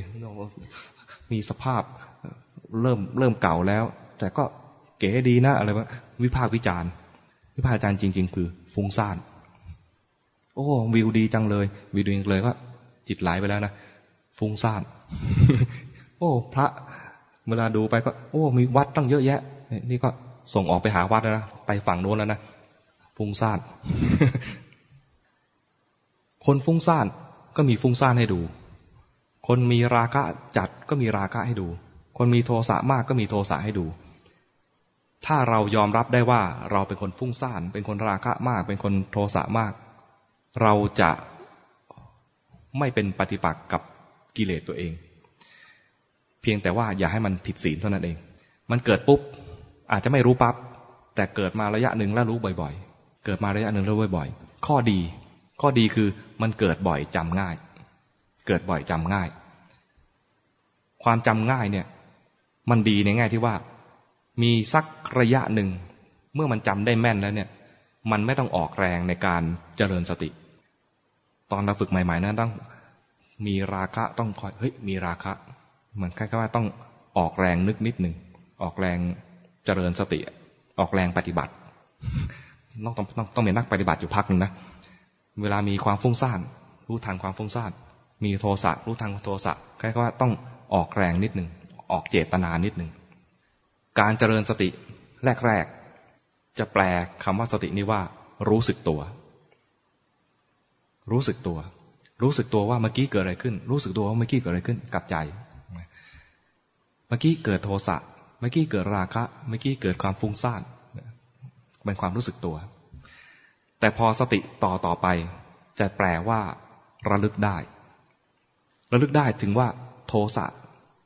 เกิดขึ้นระลึกได้ถึงว่า มีราคะเกิดขึ้นระลึกได้ถึงว่ามีความฟุ้งซ่านเกิดขึ้นทำไมระลึกได้ เพราะเคยเกิดแล้ว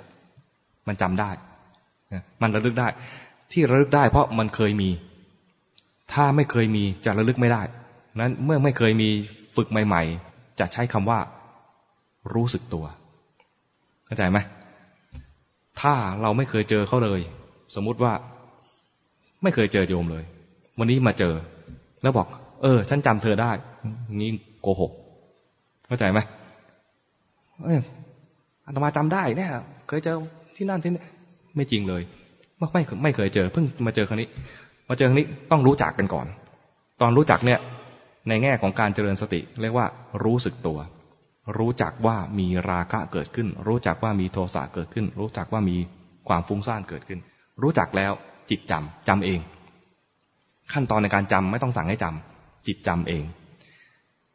แรกๆดูใหม่ ๆ อาจจะยังจำไม่ค่อยได้ ก็รู้สึกตัวไปเรื่อยๆรู้สึกตัวไปเรื่อยๆมีราคะรู้สึกตัว มีโทสะรู้สึกตัว มีฟุ้งซ่านรู้สึกตัว รู้สึกตัวไปเรื่อยๆถ้ามันจำได้แม่น ขณะที่จำได้แม่นเนี่ยนะ มันรู้สึกเอง เข้าใจไหมแต่กว่าจะจำได้แม่นนั้นต้องรู้สึกไปเรื่อยๆ รู้สึกไปบ่อยๆ นั้นอย่าชะล่าใจว่าฉันจำแม่นแล้ว สภาพที่จำมั่นจำจำแม่นๆเนี่ยนะ ภาษาบาลีเรียกว่าทิระสัญญา เคยได้ยินคำนี้ไหมทิระสัญญาทิระสัญญาเป็นเหตุใกล้ให้เกิดสติ นั้นเวลาเราเจริญสติแรกๆเนี่ยนะ ยังไม่ใช่สติแท้ๆ ยังเป็นสติในแง่ของความรู้สึกตัวไปเรื่อยๆ สติแท้ๆจะมาจากการที่เกิดทิระสัญญา สติแท้ๆในที่นี้หมายถึงสัมมาสติ จะเกิดได้ต่อเมื่อมีทิระสัญญา คือมีความรู้สึกตัวอย่างอัตโนมัติระลึกได้ระลึกได้เองอย่างอัตโนมัติ จะอัตโนมัติได้ต้องฝึกรู้สึกตัวนี่แหละเพราะนั้นในขั้นตอนการฝึกต้องตั้งใจฝึก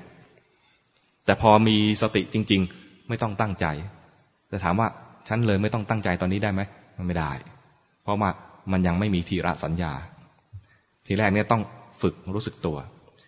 พอฝึกรู้สึกตัวได้แล้วเนี่ยนะ อยู่ในขั้นตอนของจิตตสิกขาอยู่ในเนี่ยในยังอยู่ในขั้นของจิตตสิกขาคือฝึกเรื่องจิตอยู่ จิตตสิกขาที่สำคัญอีกอย่างหนึ่งคือ ฝึกสมาธิที่เรียกว่าจิตตั้งมั่นเป็นสัมมาสมาธิสัมมาสมาธิตรงเนี้ยอย่างที่บอกแล้วว่ามันยาก เหมือนกับบอกว่าให้เจริญสติเดี๋ยวนี้ คนไม่มีสติก็ยาก พอเราฝึกสติมาถึงขั้นหนึ่ง เรามีจะมีความเรียกอะไร ความคุ้นเคย มีความคุ้นเคยในการดูนามธรรม เวลาเราดูนามธรรมเนี่ยจะเห็นอะไร เห็นราคะ เห็นโทสะ เห็นโมหะ อันนี้เป็นนามธรรม ความฟุ้งซ่านเป็นนามธรรม แต่เห็นคนนี้ อันนี้เป็นรูปธรรม แต่ความรู้สึกคือมีราคะ ราคะเป็นนามธรรม เข้าใจไหมเห็นคนนี้แล้วมีโทสะ เอ๊ะเมื่อกี้มีราคะเลยนะ เปลี่ยนได้ง่ายเหมือนกันนะอะมีโทสะโทสะเป็นนามธรรม แต่คนเนี้ยเป็นรูปธรรม แต่เราไม่ดูไม่ได้ไปเน้นถึงตัวไอ้วัตถุที่เราดู เราเน้นถึงตัวว่ามีอะไรเกิดขึ้นกับใจไอ้ที่ว่ามีอะไรเกิดขึ้นกับใจเนี่ยเป็นนามธรรม เรามีทักษะในการดูนามธรรมไปเรื่อยๆ แล้วก็เพิ่มอีกตัวหนึ่งเพิ่มให้จิตมีที่อยู่ ตัวนี้นะ ถ้าจะพัฒนาต่อไปนะ เพิ่มให้จิตมีที่อยู่ จิตมีที่อยู่คือ ใครดูลมหายใจก็ดูลมหายใจเป็นที่อยู่ ใครดูท้องพองยุบก็เห็นท้องพองยุบเป็นที่อยู่ ใครถนัดที่จะบริกรรม ก็ใช้คำบริกรรม พุทโธก็ได้ ยุบหนอพองหนอก็ได้คำบริกรรมอะไรก็ได้ ถ้าพุทโธ ยุบหนอพองหนอดูเป็นทางการเกินไปบางทีครูบาอาจารย์ให้ท่องคำอื่นที่ดูไม่ศักดิ์สิทธิ์ไม่ต้องศักดิ์สิทธิ์ก็ได้ มีลูกศิษย์หลวงพ่อพุธรู้จักหลวงพ่อพุธไหมหลวงพ่อพุธฐานิโย มีลูกศิษย์หลวงพ่อพุธ ไปบวชอยู่กับท่าน แล้วบริกรรมพุทโธ บริกรรมพุทโธไม่สงบ พุทโธไปทีไรมีแต่หน้าแฟนขึ้นมา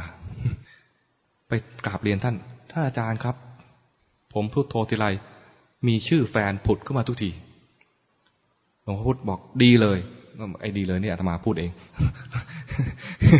หลวงพ่อพุธบอกว่างั้นเอาชื่อแฟนงั้นเอาชื่อแฟนบริกรรมไป สมมุติแฟนชื่ออะไร ชื่ออะไรดี แต๋วสมหญิงเอาสมหญิงก็แล้วกัน สมหญิง สมหญิง สมหญิง จิตมันชอบ จิตมันชอบชื่อนี้ เมื่อจิตชอบชื่อนี้แล้ว ไม่ต้องบังคับจิตให้อยู่กับชื่อนี้ จิตมันชอบ จิตเลยได้สมาธิ แต่มีข้อแม้อยู่หนึ่งอย่างหนึ่งว่า เอาเฉพาะชื่อ ไม่ต้องนึกภาพ บริกรรมเนี่ยนะ นึกเฉพาะชื่อ ถ้ามีภาพผุดขึ้นมานะ เดี๋ยวมันจะฟุ้งซ่านเรื่องอื่น นึกถึงชื่อ ชื่อไป ชื่อไป ใช้ได้ เคยไปสอนที่คอร์สแห่งหนึ่ง อาจารย์ประสานรู้จักชื่อรู้จักไหมอาจารย์ประสานเป็นลูกศิษย์หลวงพ่อปราโมทเก่งมาก เคยดูคนที่เข้าคอร์สบอกเพ่ง เพ่งเกินไป เวลาบริกรรมภาวนาพุทโธขึ้น เพ่ง พอคิดว่าจะภาวนาพุทโธเนี่ยนะให้ความสำคัญกับคำนี้มากเกินไป จนกลายเป็นเพ่ง อาจารย์ภาษาเลยบอกว่า เปลี่ยนใหม่ ลองเปลี่ยนใหม่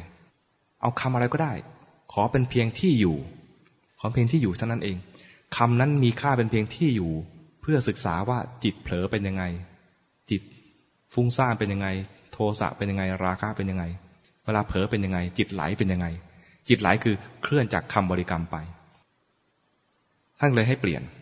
อาจารย์ภาษานะ ให้เปลี่ยน บอกพุทโธนี่ยแล้วเพ่งไม่เอา เอาใหม่ ถามกับคนเข้าคอร์สว่าเมื่อเช้ากินอะไร เมื่อเช้ากินอะไร กินข้าว ที่คอร์สนั้นก็กินข้าวต้มอะเปลี่ยนใหม่ บริกรรมข้าวต้ม นึกไปบริกรรมก็มันจะเป็นบริกรรมแบบเล่นเล่นบริกรรมแบบไม่เครียด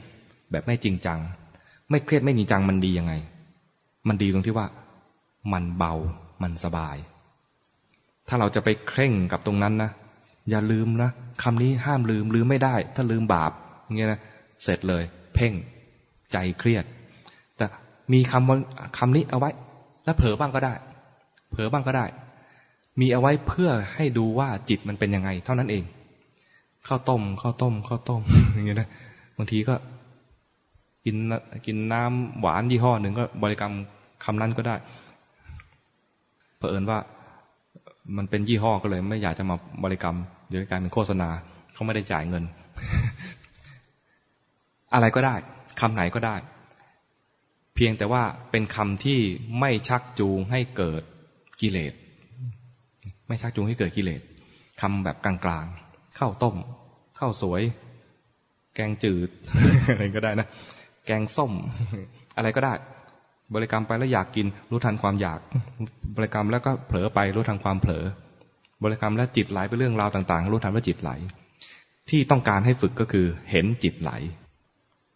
เพราะเรื่องเห็นสภาวะเนี่ยน่าจะพอจะพอจะเห็นกันอยู่ ขั้นต่อไปคือเห็นจิตไหลทำไมต้องดูจิตไหล เพราะจิตไหลเป็นสภาพที่ตรงข้ามกับจิตตั้งมั่น เห็นจิตไหลจะได้จิตตั้งมั่น จิตไหลมันเป็นยังไง เคยเห็นจิตไหลไหมจิตไหลเนี่ย จิตนั้นเป็นของเหลวหรือเปล่าไม่ใช่ของเหลว เป็นนามธรรม แต่ไหลได้ไหลได้เพราะอะไรไหลได้เพราะว่าเราฝึกจากการให้มันมีที่อยู่เอาไว้ แล้วมันเผลอไปหาอะไรที่มันอยากจะไปรับรู้จิตเนี่ยมันเป็นลักษณะอย่างหนึ่งว่ามันหิวอารมณ์ มันจะยอมอยู่กับที่นิ่งๆ ได้ไม่นาน ยิ่งสำหรับคนที่ไม่ค่อยมีสมาธิเนี่ยนะ มันจะหิวอารมณ์ เช่นอาตมาเป็นพวกฟุ้งซ่าน ให้มันอยู่กับที่นิ่งๆเนี่ยนะมันไม่ชอบ มันไม่ชอบเพราะอะไร มันหิวอารมณ์ ใครเป็นอย่างนี้บ้าง มันจะคอยนึกถึงนู่นนึกถึงนี่ไปเรื่อยๆนะมันไม่อิ่มมันไม่พอใจกับจุดตรงนี้ คนที่อิ่มและพอใจกับจุดใดจุดหนึ่งได้นะจะได้สมาธิแบบสมถะจุดนั้นเข้าใจไหมแต่พวกเราเนี่ยมันไม่ค่อยมีจุดที่มันอิ่มมันจะคอยหิว หิวอะไร หิวความคิดนึก หิวเสียง หิวภาพ ตรงนี้ไม่ค่อยมีอะไรเป็นเสียงมากวนนะบางที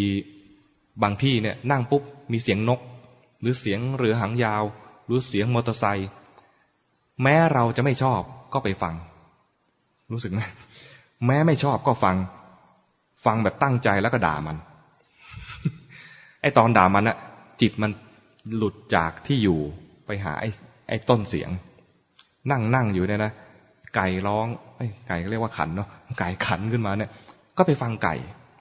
ทั้งทั้งที่ไม่อยากจะไปเลย อยากจะอยู่นิ่งๆอยากอยู่สงบ แต่พอเสียงดังก็ไปฟัง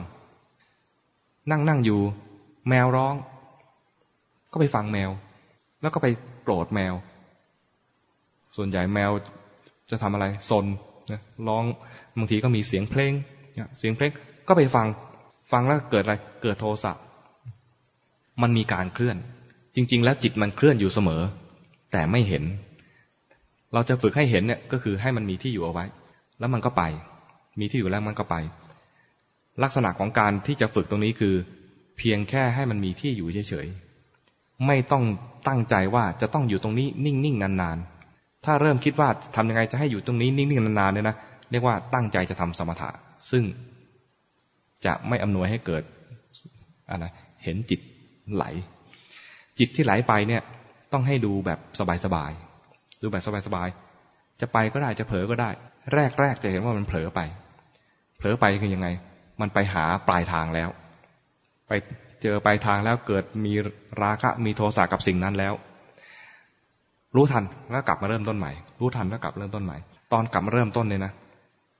มันจะมีข้อดีอย่างหนึ่งคือ ถ้าถ้าเราไม่มีที่อยู่นะ จะรู้สึกว่าเห็นพัดลม เห็นเสา เห็นแม่น้ำเห็นวัด เห็นไปเรื่อยๆเนี่ยนะอาจจะรู้สึกว่า เอ้ย ฉันก็เห็นว่าจิตมันเคลื่อนไปจากจุดนั้นจุดนี้จุดนั้นจุดนี้ แต่จริงคือฟุ้งซ่านยังไม่จบ จิตที่เหมาะที่จะเห็นจิตเคลื่อนได้ มันต้องมีความรู้สึกตัว ความรู้สึกตัวคือไม่เผลอไป ถ้าเห็นพัดลม เห็นวัด เห็นแม่น้ำเห็นเรือโยง อันนั้นเรียกว่า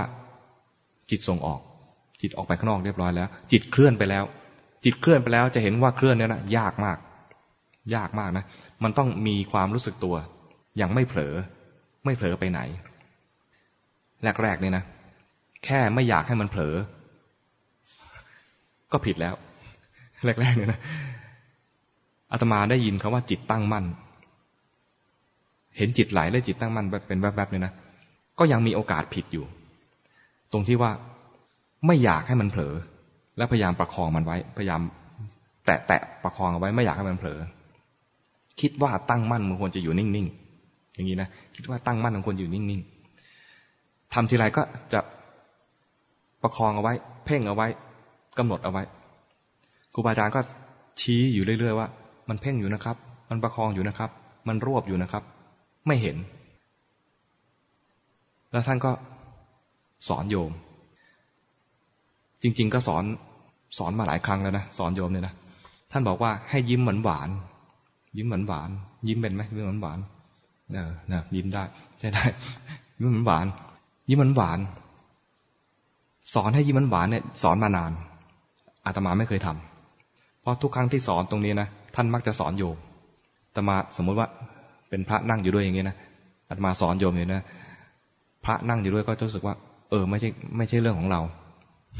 เรื่องยิ้มหวานไม่ใช่เรื่องของเรา สอนโยมอาตมารู้สึกนี้นะว่า ตอนท่านสอนเนี่ย ให้ยิ้มหวานรู้สึกตัว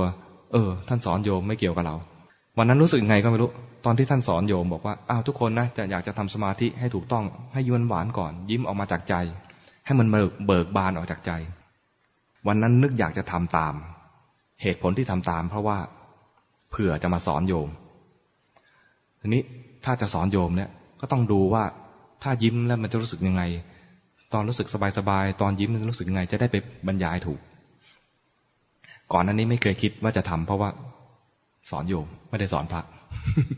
เหมือนโง่ขนาดนี้นะวันนั้นท่านสอนอ้าวให้ยิ้ม ยิ้มเบิกบานสบายๆยิ้มเหมือนตอนที่ถูกบอกรักใหม่ๆอ๋อนึกออก เหมือนเหมือนผ่านมาไม่นาน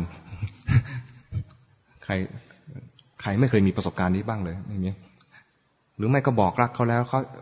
ตอบรับ ยื่นแหวนไปแล้วก็ตอบรับอะไรประมาณนี้นะยิ้มหวานเบิกบาน เบิกบานใจ สมหวังอะไรก็ได้ รู้สึก เบิกบานขึ้นมา ยิ้ม ยิ้มไป จิตเบิกบาน เบิกบานแล้วเนี่ยนะ เห็นกายหายใจ ไม่ต้องเพ่งจุดใดจุดหนึ่ง เห็นกายหายใจลองทำสิยิ้ม ยิ้มก่อนยิ่งขั้นขั้นต้นเลยคือต้องยิ้มก่อน ยิ้มเบิกบาน แล้วเห็นกายหายใจถ้าปกติของเราอย่างนี้นั่งอยู่ตามปกติ ยิ้มก่อน ยิ้มเบิกบาน เห็นกายหายใจไม่ต้องเพ่งอาตมาลองทำเลยนะยิ้ม ยิ้มก็ยิ้ม ยิ้มเหมือนหวานยิ้มอีก ยิ้มเหมือนหวาน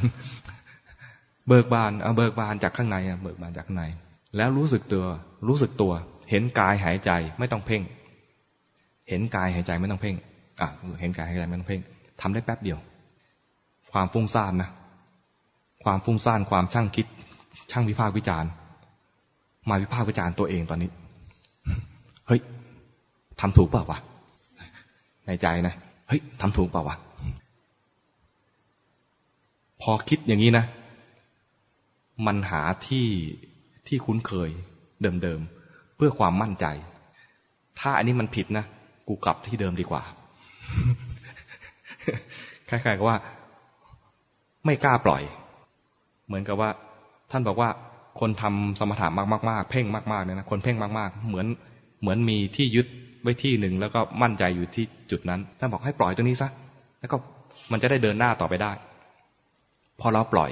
ตอนนั้นเนี่ยนะเบิกบานสบายๆไม่เพ่ง ไม่เพ่งคือปล่อยแล้วนะแล้วมันงงว่าที่เราทำได้ถูกหรือเปล่า มันก็เลยกลับมาที่เดิมที่เดิมของตมาคือมาที่จมูก ตอนเห็นกายสบายๆ เห็นใจมันโปร่งโปร่งสบายๆ รู้สึกตัวไม่เผลอด้วย แต่พอคิดว่ากูกลับที่เดิมดีกว่า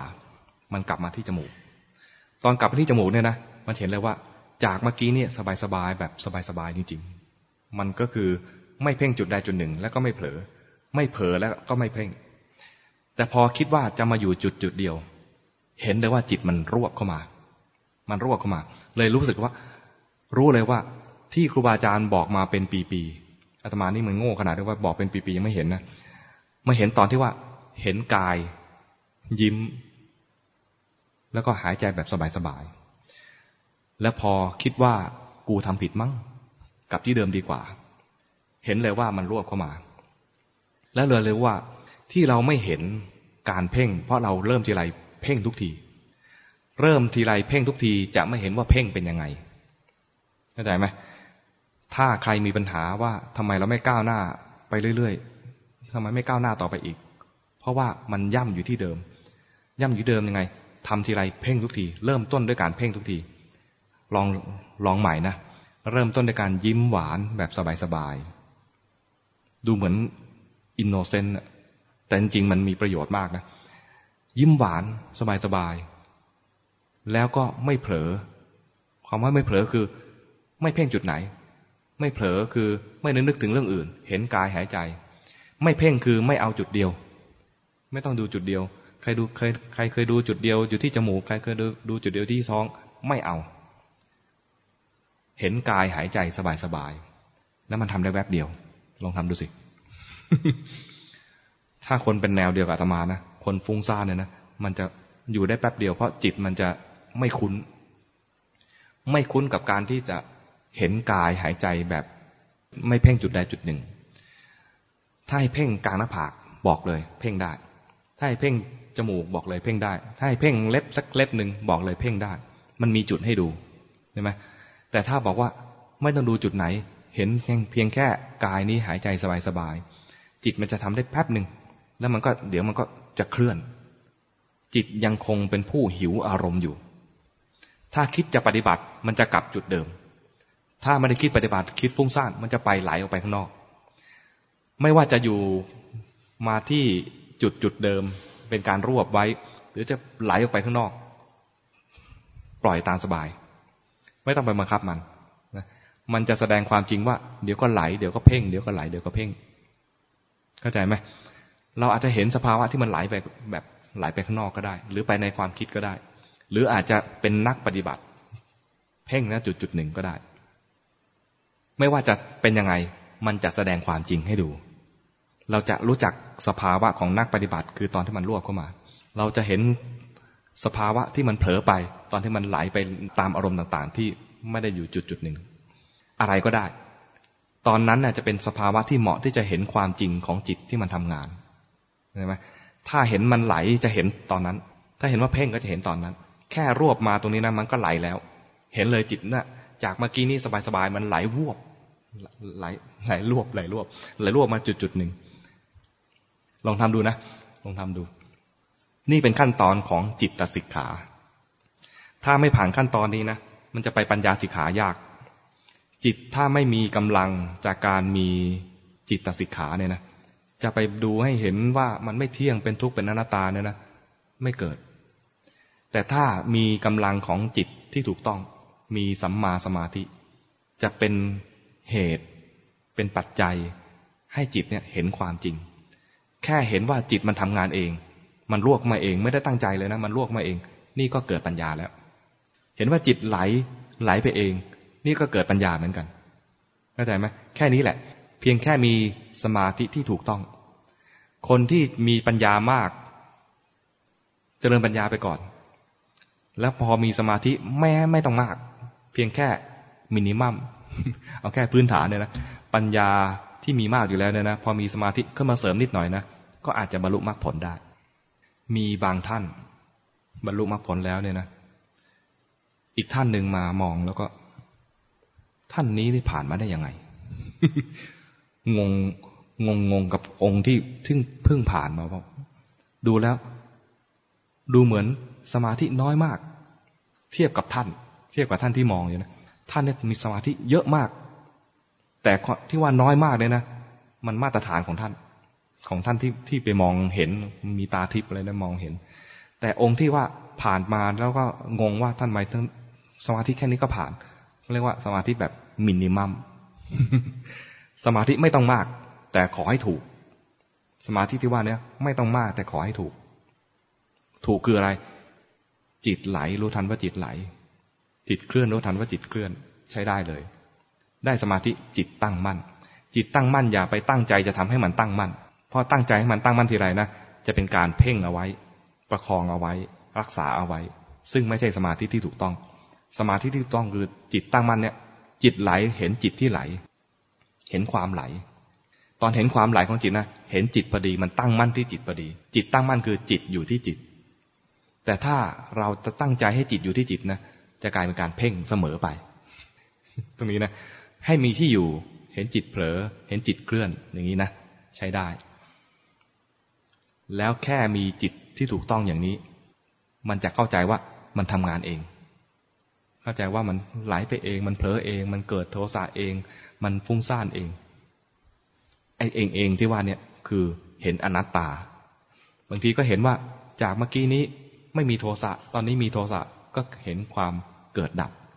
เห็นความเกิดดับ เห็นทั้ง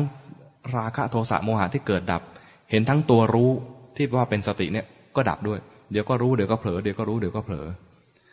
ไม่ใช่เห็นแต่กิเลสเกิดดับนะ ตัวดีๆ ก็เกิดดับ ตัวที่เป็น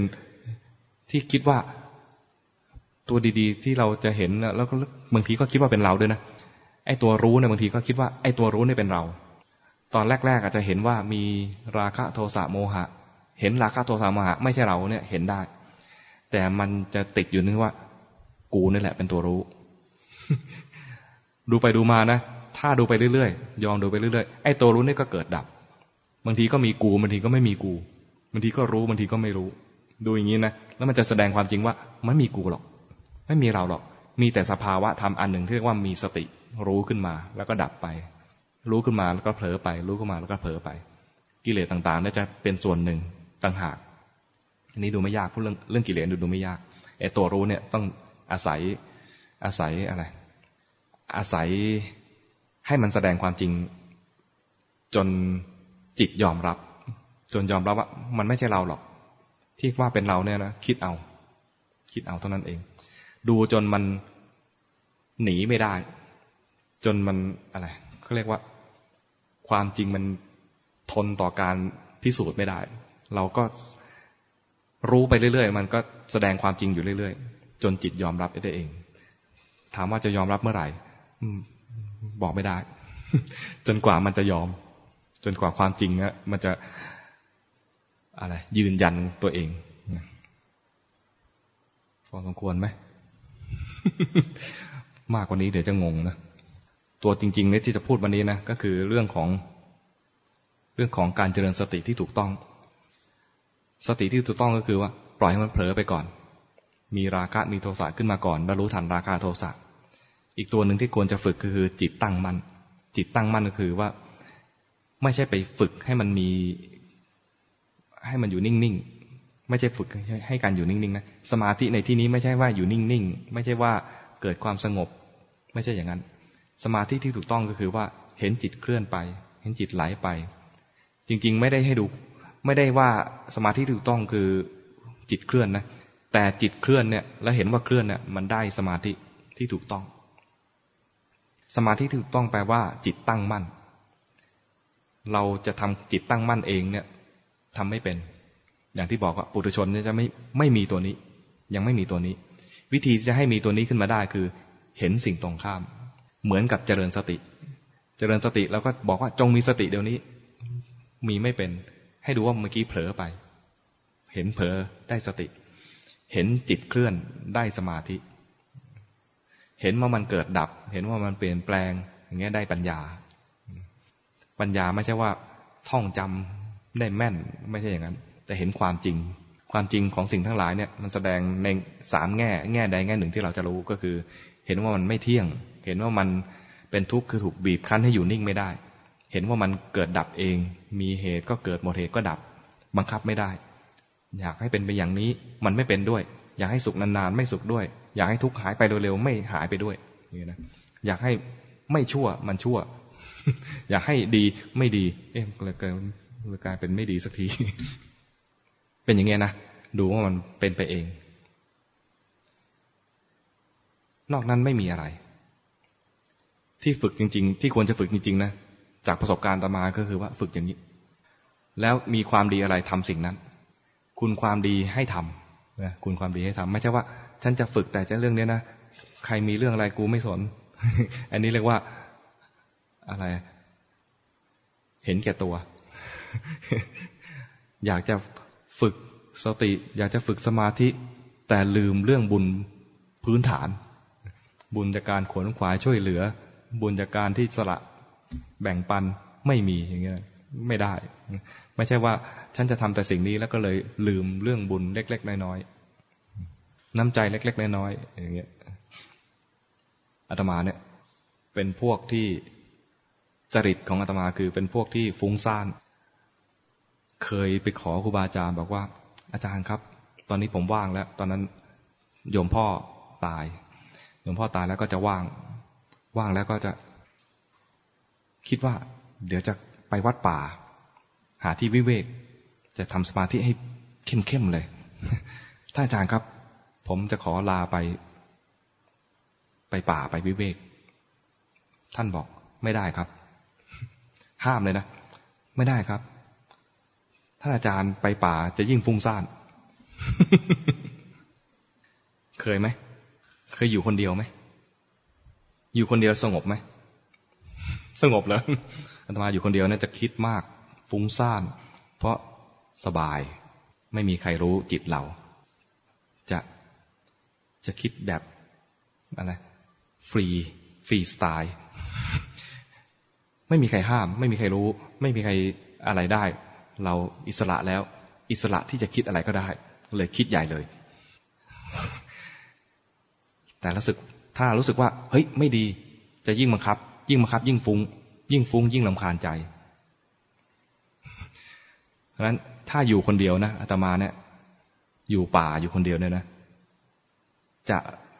เป็นการฝึกแบบผิดจริตครูบาอาจารย์บอกว่า ถ้าอาจารย์ไปไม่ได้นะครับงงไหมครูบาอาจารย์เรียกอาตมาว่าครูท่านอาจารย์ครับ คือให้เกียรติว่าบวชมานานแล้ว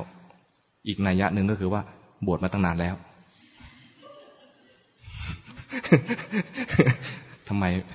ไม่ได้เรื่องสักทีอะไรประมาณนี้เป็นการเตือนสติ ถ้าอาจารย์ครูบาอาจารย์บอกอาตมานะถ้าอาจารย์ไปไม่ได้ จริตอย่างท่านอาจารย์ต้องทำงานทำงานแล้วได้ปีติจากการทำงานของอาตมานะทำงานงานอะไร งานก็ไม่ใช่งานอื่นอะไร ก็หาหนังสือมาอ่าน งานเป็นงานคลุกคลีอยู่กับธรรมะนี่แหละ เห็น เห็นหนังสือไหนดีก็ เออ หน้านี้หน้าเผยแพร่ หน้าให้โยมได้ได้รู้จักบ้าง หน่าจะอ่านให้โยมฟังนะอ่าน อ่านไปอ่านไปจนทำไปทุกครั้งที่ทำมีปีติ ทุกครั้งที่เห็นหนังสือดีๆ ได้ความรู้จากหนังสือนั้น เอาความรู้จากหนังสือนั้นเนี่ยมาบอกต่อ บอกต่อจากการเอาบันทึกลงซีดี บ้างเขานิมนต์ไปพูดก็เอาความรู้จากหนังสือนั้นมาบอกต่อไปเรื่อยๆ บางทีก็ถามมาตรงกับที่อ่านพอดีตอบได้ดีใจ เกิดปีตินั้นอย่าถามอะไรยากๆ ถามที่มันที่อาตมารู้อะใครมีคำถามอะไรไหมถามแบบให้ตมาปีติคือถามง่ายๆ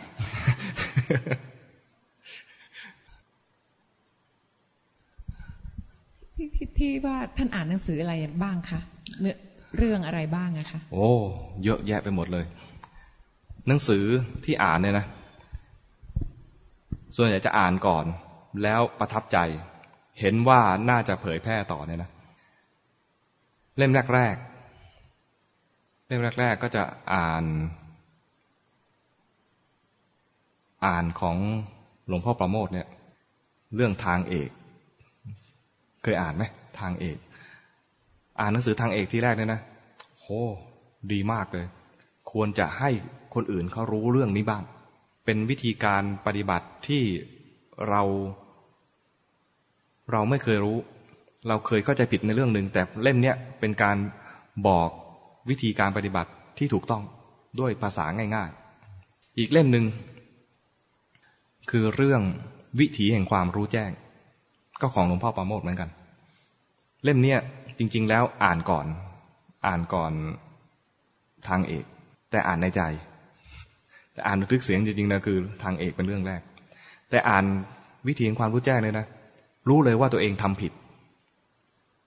เลยอยากจะให้คนอื่นรู้บ้างว่า บางทีคุณก็ผิดนะ เหมือนที่เราเคยผิด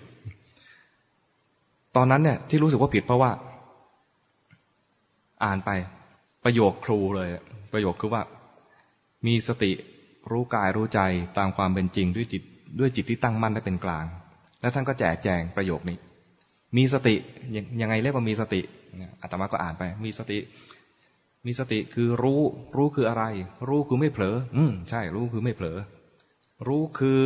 ไม่ใช่คิด อืมใช่ รู้คือไม่ใช่คิด คิดเอาก็ไม่ใช่ไม่รู้นะรู้คือไม่เผลอ รู้คือไม่ใช่คิด รู้คือไม่เพ่งเฮ้งง งงแล้วนะพออ่านคาว่ารู้คือไม่เพ่งเนี่ยนะปิดหนังสือเลย ปิดหนังสือนี่คือ ไม่ใช่ว่าไม่อ่านนะตอนอ่านตอนนั้นอะ อ่านอยู่ในห้องทำงานที่มีพระอยู่หลายองค์ อยู่หลายรูป เห็นว่าข้อความต่อไปเนี่ย อ่านตรงนี้ไม่ได้ อ่านตรงนี้ไม่ได้หมายความว่า ถ้าอ่านตรงนี้นะ อาจจะมีคนมากวน เพราะมันเป็นที่หลายคนอยู่ ตรงนี้ต้องใช้สมาธิโทรถึงตอนสำคัญสำคัญเนี่ยนะ ต้องอยู่คนเดียว ปิดหนังสือ แล้วขึ้นห้อง อยู่คนเดียว แล้วเปิดอ่านใหม่ ตอนเปิดอ่านทำใจไว้ว่า ขอเปิดใจ เพราะว่าที่เราทำอยู่เนี่ยนะ เราคิดว่าต้องเพ่ง ท่านบอกว่า รู้ไม่ใช่เพ่ง มันยังไง ขอรู้จัก ขอดูว่าที่ท่านบอกว่าเพ่งมันผิดนะผิดยังไง เปิดอ่าน ไล่ใหม่อ้าวรู้คืออะไร รู้คือไม่คิด รู้คือไม่ใช่เผลอรู้รู้คือไม่ใช่คิด รู้คือไม่เพ่ง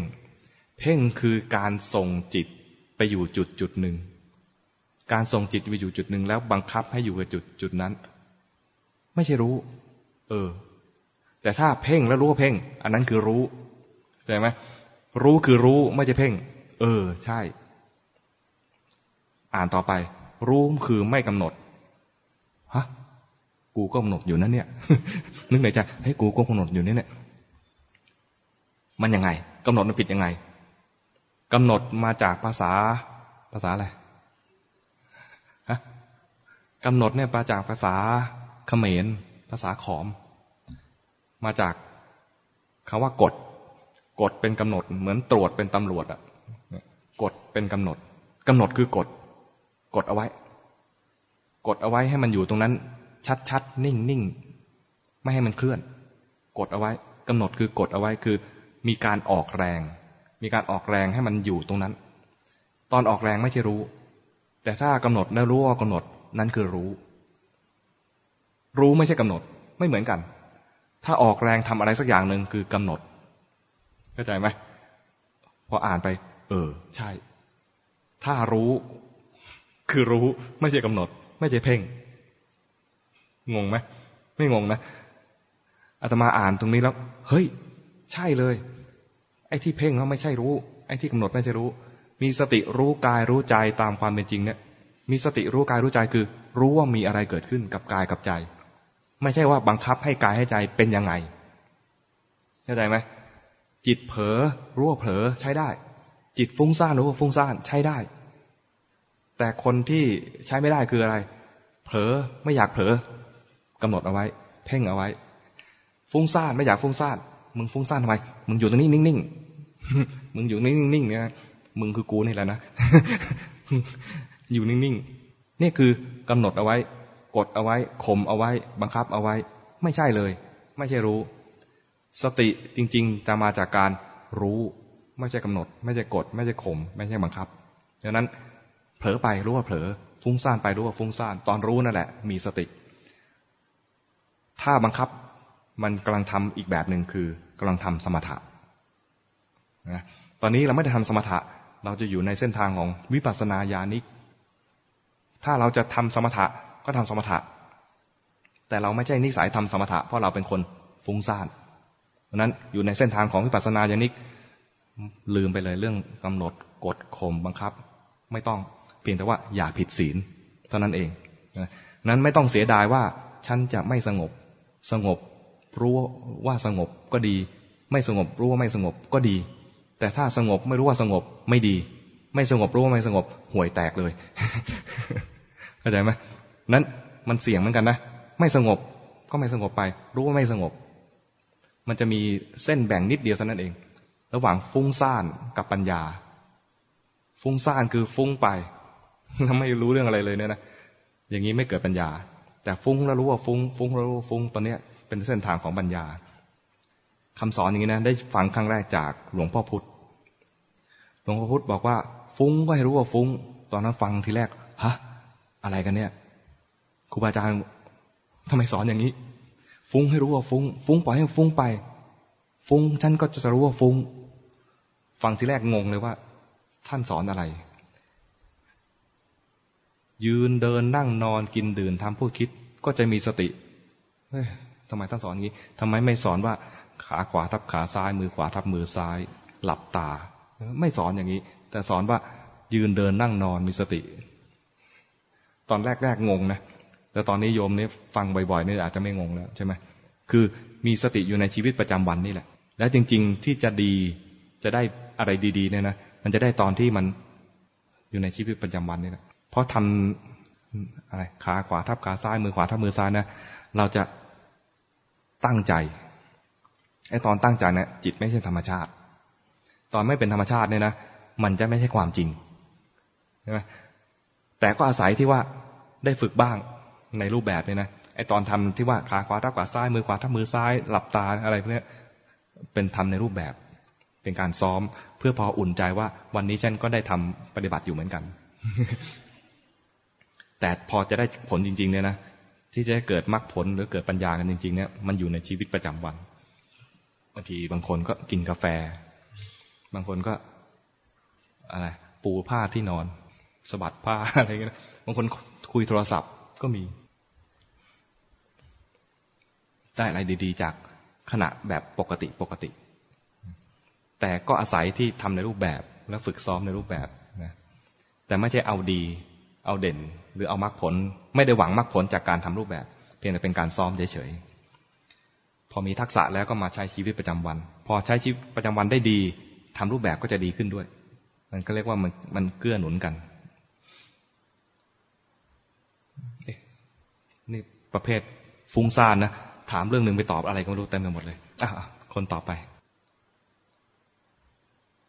กราบนมัสการพระอาจารย์ค่ะ เมื่อกี้พระอาจารย์เกือบคิดว่าน่าจะตอบคำถามเฉียดเฉียดที่กำลังจะถามอยู่แล้วค่ะ แต่ขอรบกวนพระอาจารย์สองคำถามอะค่ะ พระอาจารย์มีหลวงพ่อหรือว่าอะไรที่เป็นแรงบันดาลใจที่เป็นคิดว่าเป็นไอดอลค่ะค่ะใช่นะคะนี่คำถามหนึ่งแล้วแล้วทำไมด้วยทำไมถึงมีหลวงพ่อองค์นี้เป็นแรงบันดาลใจ แล้วก็ขอโทษอีกคำถามหนึ่งก็ก็เหมือนพระอาจารย์กำลัง ตอบอย่างรู้ใจจะถามว่าพระอาจารย์ให้ความสำคัญกับการปฏิบัติที่เป็นเต็มรูปแบบอย่างสมมุติว่าวันนี้เนี่ยพระอาจารย์ตั้งไว้เลยว่า พระอาจารย์จะต้องนั่งหนึ่งชั่วโมง แล้วก็เดินจงกรมหนึ่งหนึ่งชั่วโมง พระอาจารย์ให้ความสำคัญกับตรงนี้หรือเปล่าคะอ่าเดี๋ยวทีละข้อไอดอลถ้าถามว่าใครเป็นไอดอลต้องบอกเลยว่า หลวงพ่อปราโมทเพราะว่าที่เป็นไอดอลเพราะว่า ท่าน สอนเข้าใจง่าย ความเข้าใจง่ายเนี่ยคือ มองไปแล้วท่านประสบการณ์ก็คล้าย ๆเรา เราจึงยอมให้เป็นไอดอลได้ คือไม่ได้หมายความว่าครูบาอาจารย์ท่านอื่นไม่ดี แต่มองครูบาอาจารย์ท่านอื่นแล้วรู้สึกว่าห่างไกล เราห่างไกลท่านมากเลย เข้าไม่ถึงแล้วก็ตามยาก ตามยากในที่นี้มันคือว่า จะให้เป็นแบบท่านนะยาก ท่านทำสมาธิ ท่านก็สอนเรื่องสมาธิอะไรเงี้ยนะไม่ได้หมายความว่าหลวงพ่อปาโมดไม่ได้สมาธินะแต่ความรู้สึกว่ามันพอเข้าหาง่าย ก็ไม่ได้หมายความว่าองค์อื่นเข้าหายากด้วยนะแต่สำหรับเราเนี่ย เราเข้าหาองค์นี้ง่าย แล้วก็ ความฟุ้งซ่านของเราเนี่ยคือ คิดเปรียบเทียบ ท่านก็เรียนจบปริญญา เราก็เรียนจบปริญญา ท่านผ่านชีวิตการทำงานเราก็ผ่านชีวิตการทำงาน ท่านอยู่ในเมืองประจนเมืองมา เราก็ประจนเมืองมาเหมือนกัน ท่านพูดถึงนั่งรถเมล์แล้วก็นั่งรถเมล์ท่านพูดถึงโหนรถเมล์แล้วก็เคยโหนเหมือนกัน เกือบตายตอนโหนรถเมล์ก็เคยมีอะไรเงี้ย ท่านยกตัวอย่างอะไรในชีวิตในเมืองเรารู้หมดเลย เห็นตามรู้จักเห็นกิเลสของตัวเองในขณะนั้น เห็นจิตที่เป็นอย่างนั้น เห็นตามง่ายนะแล้วก็ที่ดีมากคือไม่บังคับให้นั่งสมาธิ ชอบ เพราะเรานั่งสมาธิไม่ค่อยได้ แล้วบอกว่า อะไร ให้เจริญสติในชีวิตประจำวัน ไม่บังคับให้ทำฌาน ดีใจ เพราะว่าทำไม่ก็ได้ อย่างที่บอกแล้วว่าทำทีไรก็จะไม่ฟุ้งซ่านก็หลับ แล้วก็ตอนที่คิดว่าดี กลับกลายเป็นหลับกำลังคิดว่าดีมากเลยนะนะยังอุตส่ามีพระมาบอก มีมือสวรรค์มาแตะบอกว่า หลับแล้วครับเนี่ยเฟลมากเลยนะตอนนั้นเฟลมาก แต่ของหลวงพ่อประโมทเนี่ย พออ่านหนังสือ ก็จะทำความเข้าใจง่าย ฟังก็เข้าใจง่ายอีกแบบหนึ่ง รู้สึกว่าทั้งฟังทั้งอ่านได้ทั้งหมดเลย รู้สึกว่าใช้ได้ แล้วก็เข้าหาง่าย ครูบาอาจารย์ท่านอื่นเข้าหา แต่ก็ไม่มีโอกาสได้ได้เรียนกับท่านจริง ๆ จังๆ แต่กับหลวงพ่อปาโมทเนี่ย ท่านชัดเจนว่าถึงเวลานี้มาเรียน ถึงเวลานี้มาเรียน แล้วก็เป็นที่ว่าถึงเวลานี้มาเรียนเนี่ย ไม่ปิดกั้น ใครก็ได้เข้ามาเสมอภาคกันหมด ใครมาก็นั่งตามลำดับพรรษามาบวชก่อนเขาก็นั่งข้างหน้า แล้วก็ ไม่หนักใจ ไม่หนักใจตรงที่ว่า มาทีไรก็มาเรียนเลย ไม่ต้องอารัมพบท เข้าหาครูอาจารย์ท่านอื่นบางทีก็ไปหาท่านตอนที่ ท่านไม่ได้สอน ไม่ใช่ว่าท่านไม่ดีนะแต่ว่าเราไปจังหวะที่ไม่ดี แล้วก็เราไม่รู้ว่าท่านจะสอนเมื่อไหร่อย่างเงี้ยแต่กับกับหลวงพ่อประโมทเนี่ย เวลาชัดเจน ถึงเวลานี้จะมาสอนถึงเวลานี้จะมาสอน เราก็เพียงไป ตรงตามเวลานั้นเป็นความสะดวกของของอาตมาที่ว่าไปเรียนกับท่านง่าย แล้วก็ที่สำคัญคือ ท่านบรรยายแล้ว เราแยกแยะตัวเองได้ว่า เป็นพวกไหน ท่านบอกว่า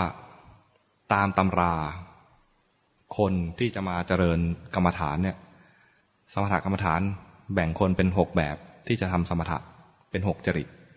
แต่ถ้าทำวิปัสสนาแบ่งเป็นสองจริต คือทิฏฐิจริตกับตัณหาจริต ซึ่งตรงนี้ท่านไม่ได้แต่งเอง เอาจากกำลาเอาจากคัมภีร์ มาจากคัมภีร์ เพียงแต่ว่าท่านยกขึ้นมาแล้วอธิบาย แล้วคำอธิบายของท่านนะทำให้เรามองตัวเองออกว่า เฮ้ย ถ้าเราทำผิดจริตจะไม่ก้าวหน้า ถ้าเรารู้จักว่าเราเป็นจริตแบบไหนทำให้ถูกจริตเราจะก้าวหน้า ที่เราพยายามทำมาตลอดเกือบยี่สิบปีที่จะทำทำสมถะ เคยก็ตั้งใจไว้นะว่า จะทำให้ได้ฤทธิ์ก่อน ให้มีฤทธิ์ก่อน ถ้าโยมนิมนต์มาแสดงธรรมเนี่ยนะโยมไม่ต้องเอารถไปรับ เพียงบอกสถานที่เวลา เดี๋ยวจะผุดจากดินขึ้นมา วลาไปก็ไม่ต้องไปส่ง เดี๋ยวเหาะไปอะไรเงี้ยกะว่าอย่างนี้นะยังนึกเลยว่าครูบาอาจารย์ทำไม เราก็เชื่อว่าครูบาอาจารย์ท่านมีฤทธิ์นะทำไมท่านไม่แสดง เก็บไว้ทำไม เดี๋ยวเราถ้ามีฤทธิ์นะเราจะไม่เก็บเอาไว้หรอก แล้วก็ไม่เป็นการอวดด้วย จะเป็นการแสดงเพื่อให้โยมมีศรัทธาเพื่อเวลาเราพูดอะไรไปแล้วโยมเถียงไม่ออกยอมเชื่อหมดทุกอย่างจริงๆไม่ใช่เลย เราไม่ได้มีจริตแบบนั้นเลย ทำสมาธินิดนิดหน่อยหน่อยยังผิดเลย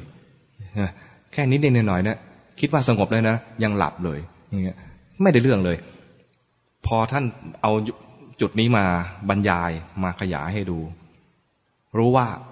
พวกที่จะไปทำวิปัสสนาเนี่ย ถ้ามองตัวเองออกว่าเป็นสมถะญาณิกทำสมถะก่อน แล้วไปเจริญวิปัสสนาจากการดูกายและดูเวทนา ถ้าไม่ใช่เป็นพวกนี้ ไม่ต้องเสียใจ มีอีกพวกนึงให้เข้าเรียกว่าไม่ไม่ตกไม่ตกขบวน เป็นขบวนที่เรียกว่าวิปัสสนาญาณิกชื่อเท่ด้วยนะชื่อเท่ควรเข้าด้วยวิปัสสนาญาณิกเราก็ดูแล้ว เราก็อยู่พวกนี้แหละทำไมอยู่พวกนี้ เพราะพวกนั้นอยู่ไม่ได้ พวกนั้นอยู่ไม่ได้คือพวกไหน พวกสมถะญาณิกเราทำไม่ได้ ไม่หลุดขบวน ไม่ตกขบวนเลยนะพอนึกถึงตรงนี้เนี่ยนึกถึงทีไรก็ ปีติใจว่า พระพุทธเจ้าไม่ทิ้งเรา เราทำสมาธิไม่ได้ พระองค์ก็ไม่ทิ้ง เราเป็นคนฟุ้งซ่านอย่างเงี้ยนะพระองค์ก็ไม่ทิ้งเรา จัดเราอยู่ในพวกเรียกว่า วิปัสสนาญาณิก เท่ไหมเท่มากเลยนะโยมอยู่พวกไหนเพราะรู้ว่าเราเป็นพวกวิปัสสนาญาณิก ไม่ต้องกังวลว่าจะมาดูกาย ไม่ต้องกังวลว่าจะดูเวทนาดูจิตไปเลย จะดูธรรมะก็ได้ แต่ธรรมะเนี่ยต้องดูอะไรเป็นพวก วิปัสสนาญาณิกที่มีอินทรีย์แก่กล้า จะมาดูกิเลสทีละตัวทีละตัวเนี่ยนะไม่สะใจ ต้องดูเป็นชุด ดูเป็นขันห้า ดูเป็นนิวรณ์ห้า ดูเป็นอริยสัจสี่อะไรประมาณนี้นะจะมาตีความตัวเองว่าน่าจะเป็นพวกฟุ้งซ่านและปัญญาอ่อน ให้ดูทีละตัวทีละตัวเนี่ยเหมาะแล้วดูโทสะมาตัวหนึ่งกิเลสทีละตัวทีละตัว ฟุ้งซ่านทีละตัวทีละตัว มองตัวเองออกว่าเป็นอะไร เป็นจริตแบบไหน คราวนี้มองตัวเองออกแล้ว เส้นทางในการเดิน ถ้าทำได้ตรงจริตตัวเองมันก้าวหน้า เห็นเลย พิสูจน์ได้ด้วยตัวเองว่า มันก้าวหน้า มันมันมีความเข้าใจในศาสนามากขึ้น เห็นท่านแรกคือ เห็นกิเลสแรกๆเนี่ยนะ เมื่อก่อนนี้มีกิเลสแล้วไม่ยอมดู จะจัดการกิเลสอย่างเดียว ตอนจัดการกิเลสอย่างเดียวคือ จะทำอะไรทำสมถะเข้าใจไหมทำสมถะ แล้วเราไม่ไม่ใช่พวกสมถะญาณิกอะทำสมถะแบบนั้นก็เลยไม่ก้าวหน้า แต่ถ้ามองตัวเองออกว่าเป็นพวกวิปัสสนาญาณิก ยอมรับว่าเราไม่ใช่สมถะญาณิก ยอมรับเลยนะการยอมตอนนี้เนี่ยเป็นก้าวสาคัญ เป็นก้าวสาคัญว่าแบ่งตัวเองออกว่าอยู่อยู่เป็นพวกไหน และควรทำกรรมฐานอะไร ขั้นตอนต่อไป ยอมรับว่ามีกิเลสเกิดขึ้นจริง ๆ ยอมรับว่านี่ก็คือว่า ไม่ไปจัดการกับมัน เพียงแค่รู้ว่ามีอะไรเกิดขึ้น แค่รู้มันยากนะ คนส่วนใหญ่เรามีกิเลสแล้วรีบจัดการทันที รู้สึกไหมโกรธแล้วรีบเจริญเมตตาทันที ราคะปุ๊บรีบเจริญอะไรอสุภะทันที รีบอะไรก็แล้วแต่ให้ดับอันนั้นอะรู้สึกสิ่งที่เกิดขึ้นเนี่ยไม่น่าเกิดเลย ไม่น่าเกิดเลย ตีค่า ตีค่าว่าน่าเกิดเลย แต่ถ้าเราเป็นพวกวิปัสสนาอย่างนี้เนี่ยนะ รู้แค่รู้ แค่รู้ว่ามีอะไรเกิดขึ้น ไม่ต้องไปไม่มีหน้าที่จัดการกับมัน เพียงแต่ว่าอย่าให้มันครอบงำทำไงให้มันให้ไม่ให้ครอบงำไม่ให้กิเลสครอบงำก็รู้มัน ตอนรู้นะ่ะขณะนั้นเป็นกุศล จิตขณะนั้นเป็นกุศล ตอนมีกิเลสขณะนั้นเป็นอกุศล ไม่ต้องทำอะไร แค่รู้จิตกุศลเกิดขึ้น อกุศลก็ดับแล้ว แค่นี้นะ แต่ที่เราไม่ค่อยก้าวหน้า เพราะว่าเราจะรีบจัดการ ตอนรีบจัดการเนี่ยนะ มันไปทำอีกแบบหนึ่ง มันไปทำงานของสมถะญาณิก ไม่ได้ทำงานของวิปัสสนาญาณิก เราแค่รู้ว่ามีอะไรเกิดขึ้น แค่รู้ว่ามีอะไรเกิดขึ้นนะนะ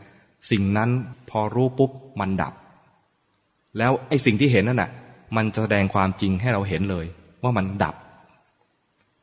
ไม่ต้องไปบอกว่าจงดับ หรือไม่ไปบอกว่ามันดับแล้ว มันดับเข้าใจไหมไม่ต้องมาสอนใจตัวเองเลยว่า มันไม่เที่ยงนะมันเห็นเลยว่าไม่เที่ยง แต่ว่ามันจะมันมันย้ายทีหลังอีกทีก็ได้นะแต่ว่าแค่เห็นว่ามีอะไรเกิดขึ้นเนี่ย มันแสดงความจริงอยู่เสมอเลยกิเลสมันแสดงความจริงว่ามันอย่างเงี้ย แค่รู้มันดับ แค่รู้มันดับ แค่นี้นะภาระต่อไปก็คือว่า นึกว่าตัวรู้คือตัวกูนี่แหละ กูรู้ กูรู้อยู่ กูรู้อยู่ประมาณอย่างนี้ แล้วดูดูไป ไอ้กูเนี่ยที่ว่ารู้เนี่ยนะ เดี๋ยวก็รู้ เดี๋ยวก็เผลอ เดี๋ยวก็รู้ เดี๋ยวก็เผลอ ไอ้ตัวรู้ก็ดับ เดี๋ยวก็รู้ เดี๋ยวก็ไม่รู้ เดี๋ยวก็รู้ เดี๋ยวก็ไม่รู้ ไอ้ตัวกูที่ว่าเนี่ย ไม่มี ไม่มีนี่ตอบเรื่องอะไรไปเนี่ยไอดอล ไอดอล ที่เป็นไอดอลเพราะว่า สอนแล้วเราทำตามแล้วเห็นผล สอนทำตามเห็นผล แล้วก็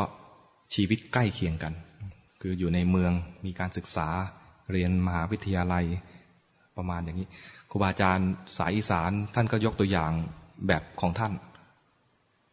เวลาเดินจงกรมให้มองชั่วแอกแอกเป็นยังไงวะงงอะไรเงี้ยนะยกตัวอย่างเรื่องของเกษตรกรเราไม่ผ่านเลยชีวิตเกษตรกร ก็เลยตามท่านยาก ไม่ใช่ว่าท่านไม่ดี เราดีไม่พอท่าน แล้วคำถามที่สามอะไรสองสองผ่านได้ยัง ยังค่ะ ถามว่าท่านให้ความสำคัญกับการปฏิบัติเต็มรูปแบบไหมคะอ๋อรูปแบบ เรื่องรูปแบบเนี่ยนะ โหถามอย่างนี้นะจำเป็นต้องตอบนะ ตอบแล้วอย่าเอาอย่างมงเล็บไปก่อนนะห้ามเอาอย่างนะไม่ให้ความสำคัญกับรูปแบบเลย แต่เวลาเทศที่ไหนนะก็บอกว่าไปทำรูปแบบนะ แต่พอของตัวเองจริงเนี่ยนะไม่ได้ความสำคัญกับรูปแบบทำไมถึงไม่ให้ความสำคัญกับรูปแบบ เพราะทำรูปแบบอาตมานะเฉพาะอาตมาเองนะทำรูปแบบทีไรมักจะทำผิด ผิดยังไง มันจะไปเพ่ง นั่งในรูปแบบก็จะเพ่ง เดินในรูปแบบก็จะเพ่ง เดินจงกรมนะ ไม่รู้หรอกว่าเพ่ง ปรากฏผลอีกทีเจ็บเขา่าเดินไปเดินมาปกติไม่เจ็บเขา่า เดินจงกรมสองสารอบเท่านั้นเอง เจ็บเขา่ามันเพ่งไม่รู้ตัว มันโง่ขนาดนี้นะเพ่งก็ไม่รู้ตัว แต่มันผลปรากฏว่า ไม่ได้เรื่อง เจ็บ แสดงว่าเดินผิดท่า หรือว่าเดินเดินเกรงเกินไปทำในรูปแบบนั่งสมาธิ เนื่องจากนั่งสมาธิ แบบสมถะก็ไม่เป็น เวลานั่งนั่งได้ แต่จะให้นั่งแบบอะไร นานๆ ไม่เคยทน นั่งไม่เคยทนนะ นั่งทำความรู้ตัว ท่าทางไม่น่าเคารพเท่าไหร่แล้ว นั่งเอามือวางกับเขา นั่งแล้วก็ลืมตา เดี๋ยวก็ขยับ เดี๋ยวก็ถ้าโยมไปแอบดูนะ แล้วหรือว่ามีกล้องวงจรปิดนะ องค์นี้ทำอะไรของเขาวะ เพราะไม่คิดจะเอาสงบ อาตมานะไม่ได้เอาสงบ ดูไม่น่าเคารพ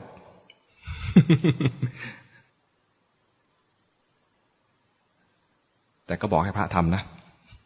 พระต้องสวดมนต์พระต้องทำทำวัด พระต้องทำในรูปแบบอาตมาเป็นพระที่ไม่ค่อยเหมือนใคร ไม่ใช่ว่าหน้าหน้าเอาอย่างหรือพิเศษอะไร เพียงแต่ว่าถ้าทำแล้วผิด จะรู้สึกว่า อะไรอะทำแล้วทำแล้วผิดมันก็เขาเรียกอะไร ขาดทุน เสียเวลาตัวนั้นก็ขาดทุน กลายเป็นเพิ่มความเพ่ง เพิ่มความเพิ่มความผิดไป มีพระมาถามเหมือนกันนะมีพระมาถามคำถามคล้ายๆโยมเนะี่ยถามว่าท่านอาจารย์ครับท่านอาจารย์เดินจงกรมบ้างไหม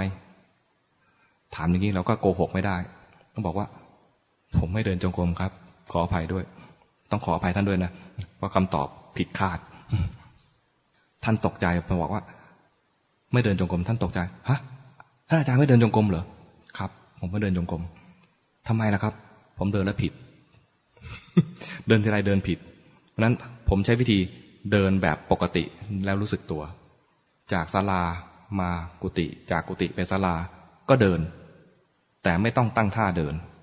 ก็เดินด้วยความรู้สึกตัว เดินด้วยความรู้สึกตัวคือเดินจงกรมในความหมายของผม คืออย่างนี้ ถ้าจะให้เดินไปเดินมา เดินไปเดินมา ก็เดินได้ แต่ได้ไม่นาน เพราะเดินทีไรจะรู้สึกว่าเฮ้ยผิดอีกแล้วเดินอะไรผิดอีกแล้วไม่ไหว เดินไม่ไหว จะปรากฏอีกทีก็คือชักเจ็บขา แล้วถ้าอาจารย์นั่งสมาธิบ้างไหมครับ ในในในรูปแบบทำทำวัดสวดมนต์ไม่ ไม่เพราะอะไร สวดมนต์ไม่สวดด้วย ไม่สวดด้วยนะ พระยืนยันได้อาตมาไม่ค่อยได้สวดมนต์สวดที่ไรเจ็บคออาตมาเปล่งเสียงต่อเนื่องนานๆเนี่ยนะจะคันคอจะเจ็บคอ จะสวดสวดไปจะไอโคกโคกไอไอหน้าสงสารอะ จะไอตรงนี้เดี๋ยวโยมสงสารไม่เอา แต่พูดไปเรื่อยๆได้ เพราะพูดไปเนี่ยนะไม่ได้เปล่งเสียงแบบต่อเนื่องนานๆ โยมนึกออกใช่ไหมเวลาสวดมนต์เนี่ยนะ มันมันต้องเปล่งเสียงแบบ คอต้องสั่นต่อเนื่องนานๆอะ ถ้าใครไม่เคยสวดมนต์จะนึกไม่ออกจะต้อง มันต้องหมดประโยคถึงจะหยุดได้ ต้องหมดประโยชน์ถึงหยุดได้มาใช้เสียงมานานจนจนถ้าเริ่มสวดมนต์สวดได้ไม่นานเดี๋ยวก็เจ็บคอ เจ็บคอแล้วฝืนสวดไปนะจะไอแล้วก็สวดต่อไม่ได้ แล้วก็ท่านก็ถาม พระท่านก็ถาม สวดมนต์ก็ไม่สวดนั่งสมาธิก็ไม่ค่อยได้นั่ง นั่งเดินจงกรมก็ไม่ค่อยได้เดิน แล้วท่านถามคำถามเด็ดขึ้นมาเลยว่าแล้วท่านใช้อะไรเป็นปีติครับ พระเนี่ยนะจะจะให้ปีติก็คือว่านั่งสมาธิแล้วเกิดปีติ จึงจะอยู่ได้ เดินจงกรมแล้วเกิดความสงบ เกิดปีติจึงจะอยู่ได้ ไม่งั้นก็ฟุ้งซ่านสึก อยู่ไม่ได้ศึกใช่ไหมท่านถามแล้วท่านใช้อะไรเป็นเครื่องอยู่ครับ มีอะไรเป็นปีติครับ ผมทำงาน ผมทำงานสร้างบารมี คิดว่าจะสร้างบารมีทำงานแล้วเกิดประโยชน์ แล้วเกิดมีปีติ มีโยมถามคำถามตอบคาถามได้ ดีใจเกิดปีติ สามารถที่จะช่วยแก้ปัญหาก็ได้ แล้วพอพูดอย่างนี้นะเกิดปีติขึ้นมาต่อหน้าท่านเลย เนี่ยผมผมเกิดปีติเลยเนี่ย ผมแสดง ผมแก้ไขปัญหาให้ท่านได้ว่า ผมทำอะไรบ้างเนี่ยนะผมก็เกิดปีติแล้วแค่เนี้ยปีติผมไม่ยากเลย แค่บรรยายอะไรไปแล้วก็ คนฟังเกิดความเข้าใจก็ปีติเกิดขึ้นแล้วท่านทำหน้าทำทำหน้าแบบเข้าใจ ผมก็ปีติแล้วแล้วก็ขณะนั้นนะเกิดปีติคนลุกให้ท่าน ยกจีวรให้ท่านดูแล้วเนี่ยปีติผมก็เกิดขึ้นแล้วแค่เนี้ยมันไม่ยาก ผม ผมมีปีติหล่อเลี้ยงไม่ยาก แต่ถ้าให้นั่งสมาธินะไม่เกิดปีติ เออ เนี่ยเป็นเป็นจริตแบบนี้ เดินจงกรมนะไม่เกิดปีติเนี่ย แต่บอกกับท่านกำชับเหมือนกับกำชับโยม ห้ามเอาอย่าง ท่านต้องไปเดินจงกรมเพราะไม่เหมือนผม ท่านต้องไปนั่งสมาธิเพราะไม่เหมือนผม ท่านจะมาทำเป็นทำงาน จะให้เกิดปิติไม่เกิด เพราะฉะนั้นไปเดินจงกรมไปนั่งสมาธิ มันเป็นเหมือนแบบอะไร แปลกแยกไม่เหมือนใคร เป็นหน่วยรบพิเศษตอบคำถามไหมเนี่ยนั้นเวลาตมาทำอะไรดู แปลกๆเนี่ยนะอย่าเอาอย่างนะแล้วก็อย่าคิดว่าพระองค์อื่นเป็นอย่างนี้เข้าใจไหมทำไมถึงพูดแบบนี้ว่าเป็นอย่างนี้แหละทำไมถึงทำอย่างนี้ เป็นอย่างนี้แหละ เหมือนเหมือนเพลงอะไรสักอย่างฉันเป็นฉันตัวที่ควรเอาอย่างเลยคือ รู้ว่ามีจริตแบบไหน แล้วทำตามจริตแบบนั้น ตัวที่อาตมาจะได้ ผลจริง ๆ ไม่ใช่ว่าทำในรูปแบบ แต่เห็นกิเลสที่เกิดขึ้นในชีวิตประจำวัน ตรงนี้นะไม่ใช่พูดไปพูดมาแล้ว แล้วกูจะทาไงต่อแล้วเนี่ย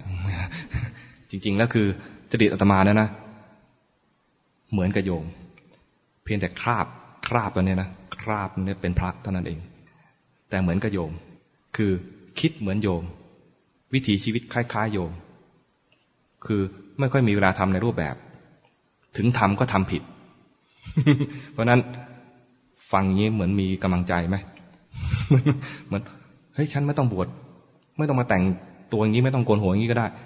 ทำแบบท่านนี่แหละ เดินไปเดินมาอยู่ในบ้าน จากครัวมาที่นอนจากที่นอนไปลงรถจากลงรถไปนู่นไปนี่ฉันก็เดินอยู่นี่แหละ เหมือนกับท่านที่เดินจากกุฏิไปศาลา จากศาลามากุฏิฉันก็เดินไปด้วยความรู้สึกตัว ฉันไม่มีเวลาสวดมนต์ทำสมาธิมีเวลานิดนิดหน่อย นิดหน่อยก็ใช้ได้เลยอาตมาก็ใช้เวลานิดนิดหน่อยหน่อยนิดนิดหน่อยหน่อยในการทำในรูปแบบนะใช้นิดนิดหน่อยหน่อยเวลาในส่วนใหญ่จริง ๆ คือ รู้สึกตัวในชีวิตประจำวันอะต่อไปกล่าวนมัสการพระอาจารย์ครับเออผมเป็นคนที่โมโหครับ แล้วก็เวลาจะรู้สึกตัวก็คือจะรู้สึกว่ามีโทสะขึ้นมา แต่ว่ามันไม่ไม่เหมือนอย่างที่พระอาจารย์บอกครับ ก็คือรู้ว่ามีโทสะขึ้นมา แต่มันยังไม่ดับไป วิธีการทำให้มัน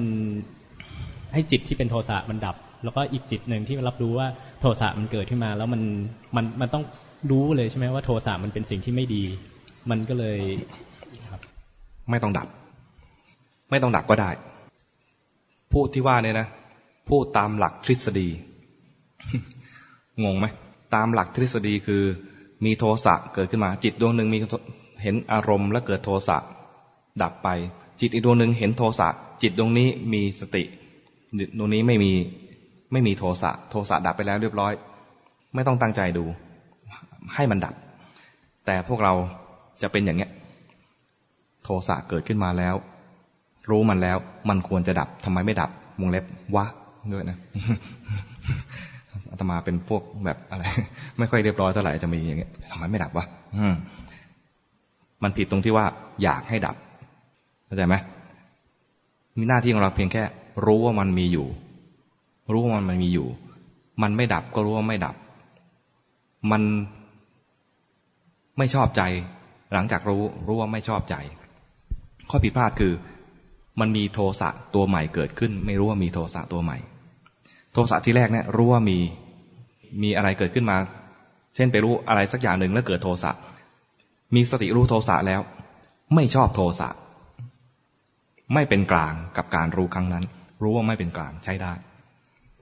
มันมันยังอยากจะไปต่อครับ มันอยากดับไม่มันอยากจะมีต่อไปหรือเปล่าอะไรอย่างเงี้ยใช่มันใช่มันมีโทสะแบบเหมือนกับ เอ๊ะมันมันไม่หยุดนะฮะมันมันมันมันอยากกำลังกำลังอร่อยกับโทสะอ่านั้นมันก็เลยอันนี้กับอีกแบบหนึ่งอิน อินกับโทสะ มีความพอใจ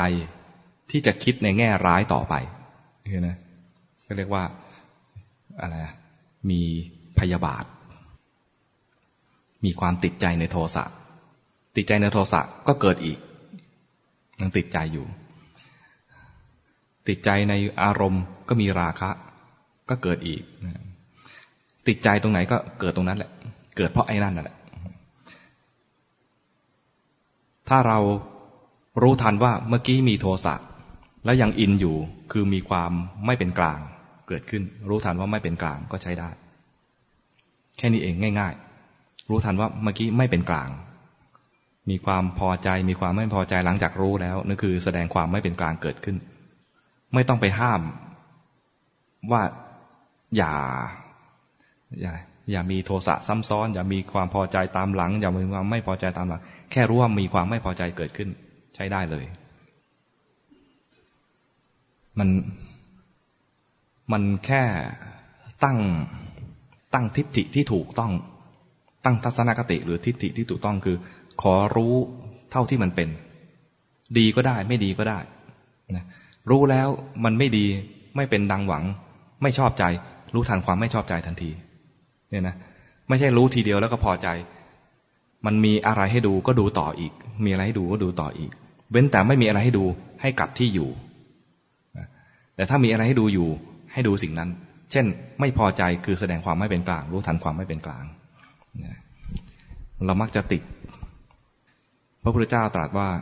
เราเนี่ยคล้ายๆกับตอนนั้นท่านตรัสอยู่ที่ริมแม่น้ำคล้ายๆ พวกเราตอนนี้นะ มีท่อนไม้ลอยมา ท่านบอกว่า ท่อนไม้เนี่ย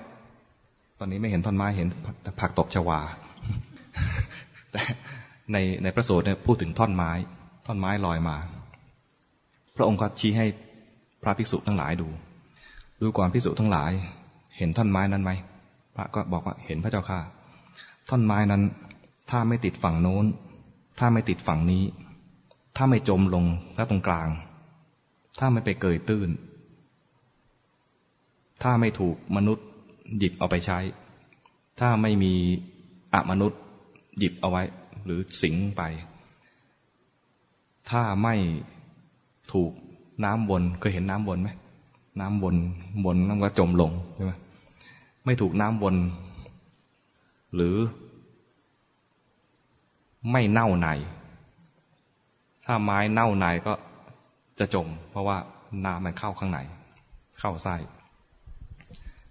ถ้าไม่มีอย่างนี้ทั้งหมดกี่อย่างเนี่ย ฝั่งโน้นฝั่งนี้ อะไรอะไรจำได้ไหม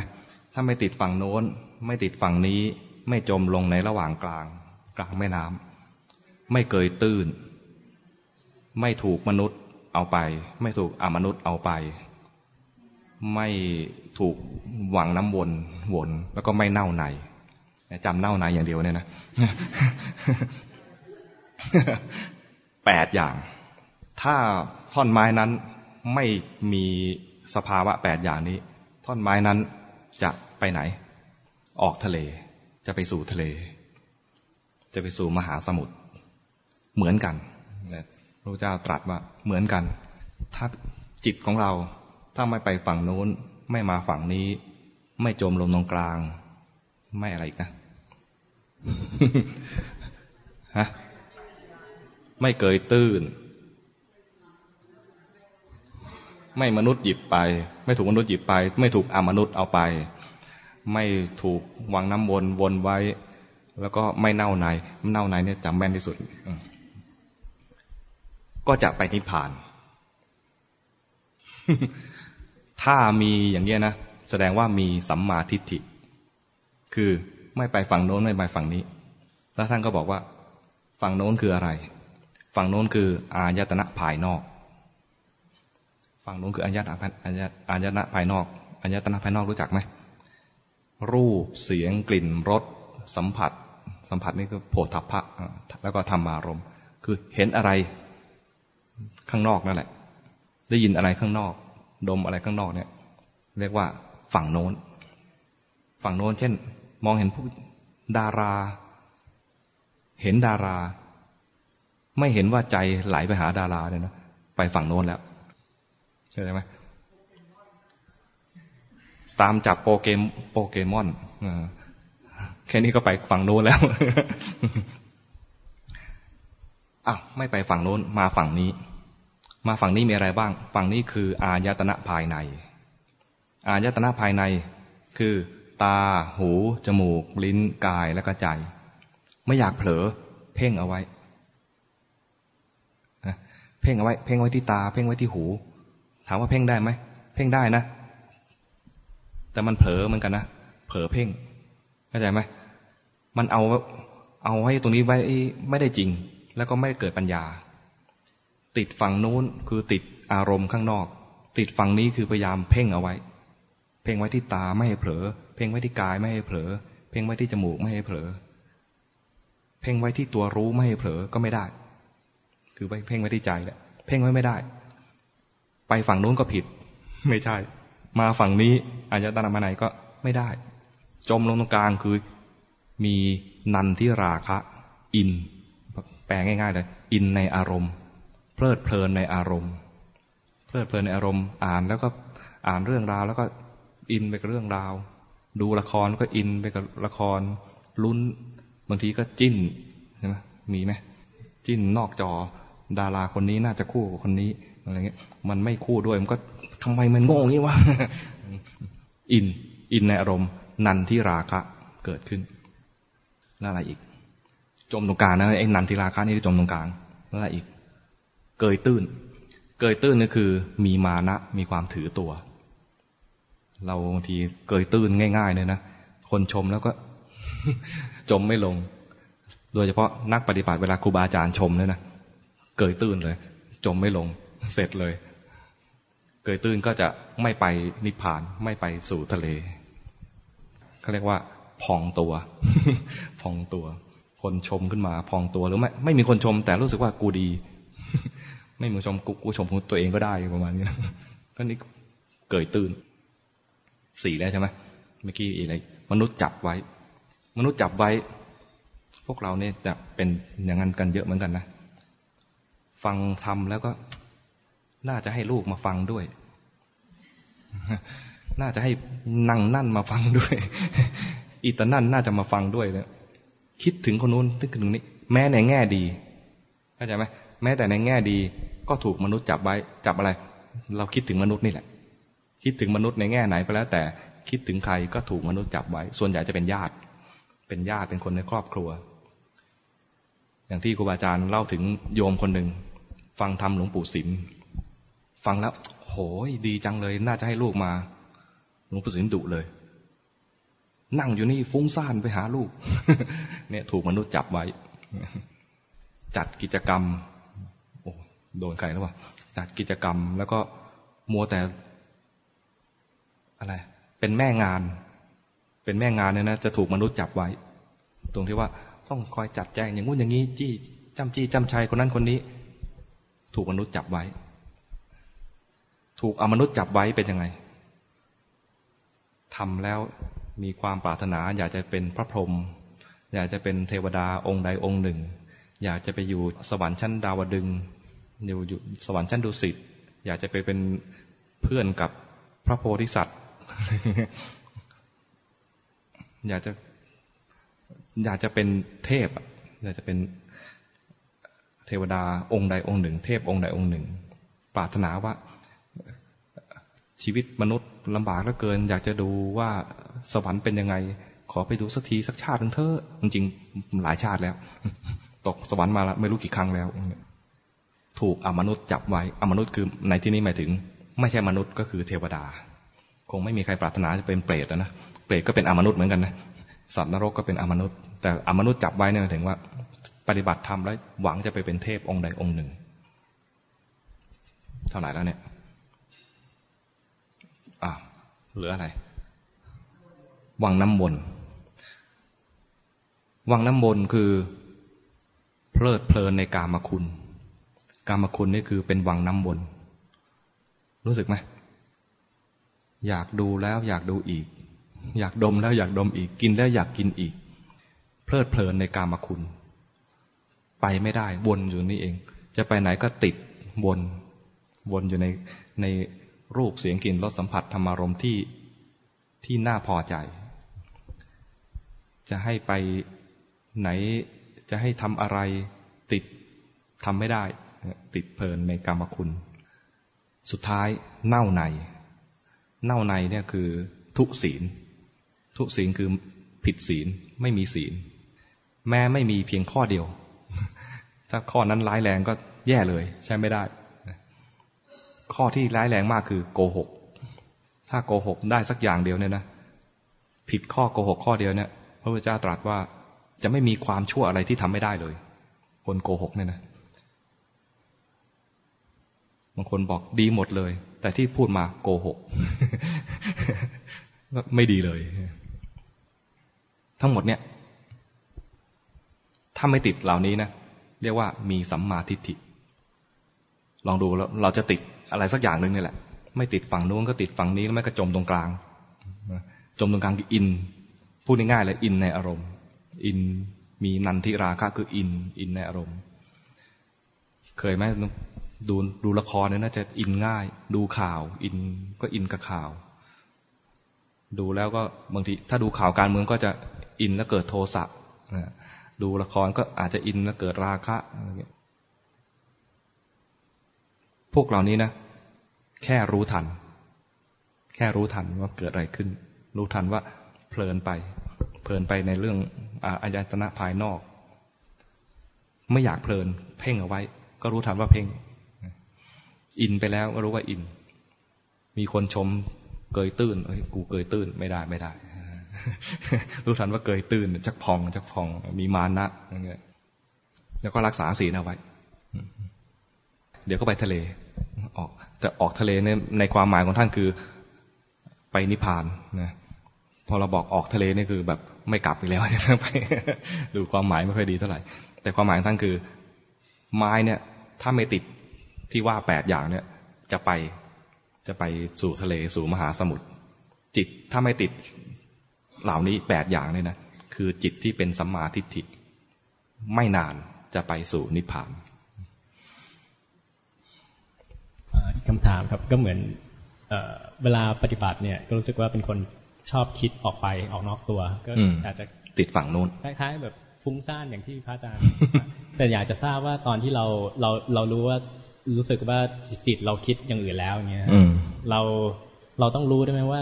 จิตเรารู้สึกดีไม่ดีหรือเฉยๆหรือ หรือรู้แล้วก็ให้มันกลับมาที่ที่บ้านเรา โดยโดยหลักการ รู้ว่ามีอะไรเกิดขึ้นแล้วกลับมาบ้าน รู้ว่ามีอะไรเกิดขึ้นแล้วกลับมาบ้าน นี่โดยหลักการ แต่ในทางปฏิบัติเนี่ย มักจะมีการทำอะไรอย่างใดอย่างหนึ่ง ที่ไม่ใช่กลับปกติ เช่น รู้ว่าเมื่อกี้มีราคะ แล้วก็รีบดึงกลับ หรือว่ารู้ว่ามีเมื่อกี้มีโทสะแล้วรีบดึงกลับไอ้ตอนรีบดึงกลับเนี่ยคือผิดเข้าใจไหมแต่รู้ว่าดึงกลับใช้ได้ ไอตอนดึงกลับมาเนี่ยนะทำไมถึงรู้ว่าดึงกลับ เพราะว่ามีที่อยู่ แต่ถ้าไม่มีที่อยู่เลยนะรู้ว่ามีราคะแล้วก็ปล่อย อย่างนี้เรียกว่า ฟุ้งซ่านจิตส่งออกยังใช้ไม่ได้ แต่มีที่อยู่เนี่ย มันจะเป็นเป็นตัวเอื้อให้เราเห็นสภาวะอีกสภาวะหนึ่งคือการดึง การดึงเนี่ยคือ ไม่อยากเผลอ ไม่อยากมีกิเลส ไม่อยากมีราคะ ไม่อยากมีโทสะ เห็นราคะ เห็นโทสะแล้วรีบดึง เห็นฟุ้งซ่านแล้วรีบดึงทำไมถึงรีบดึง เพราะอยากดีเห็นตอนอยากดีก็ได้ เห็นตอนดึงกลับมาก็ได้เข้าใจไหมเห็นความไม่เป็นกลางในการเห็นก็ได้ การมีที่อยู่เนี่ยมันจะช่วยให้เห็นลักษณะเหล่านี้ได้ แล้วแต่เราจะเห็นในแง่ไหน เห็นตอนดึงก็ได้ หรือไม่เห็นตอนดึง แต่ว่าดึงมาแล้วมันแน่นแน่นเห็นมันแน่นแน่นก็ได้ แต่ตอนเห็นแน่นๆเนี่ย มันไม่หายเพราะเหมือนว่าชอบคิด แต่ว่าเวลาเราคิดไปอะผมยังดูไม่ออกว่ามันรู้สึกยังไง แต่พอเราคิดว่า เอ้ย มันออกไปแล้วนะ เราก็เลยอยากจะรีบให้มันเข้ามา โดยที่ที่ไม่ได้คิดว่ารู้สึกว่ามันดีไม่ดีหรือเฉยๆหรือชอบไม่ชอบอะไรอย่างเงี้ยครับ แล้วแต่มุมมอง บางทีบางคนอาจจะมอง เห็นว่ามันมีการดึง ถ้าเห็นว่ามีการดึงนะก็รู้ในใจได้เลยว่า เมื่อกี้ไม่เป็นกลาง หรือว่าเมื่อกี้นี้มีตัณหาอยากดีทำไมถึงอยากดี เพราะเนี่ยพิสูจน์แล้วเมื่อกี้มีการดึงมา มีการดึงมาแสดงว่าไม่ชอบ ไม่ชอบสภาวะเมื่อกี้นี้ สภาวะหนึ่งเมื่อกี้นี้ไม่ดี เราหมายรู้ไปแล้วว่าเมื่อกี้ไม่ดี แล้วก็พยายามทำดีขึ้นมา มันมีความอยากมี มีตัณหาเป็นแรงขับดันในการกระทำเมื่อกี้นี้ เรียกเรียกว่าอะไรมี drive มี drive คือตัณหาเป็นตัวผลักดัน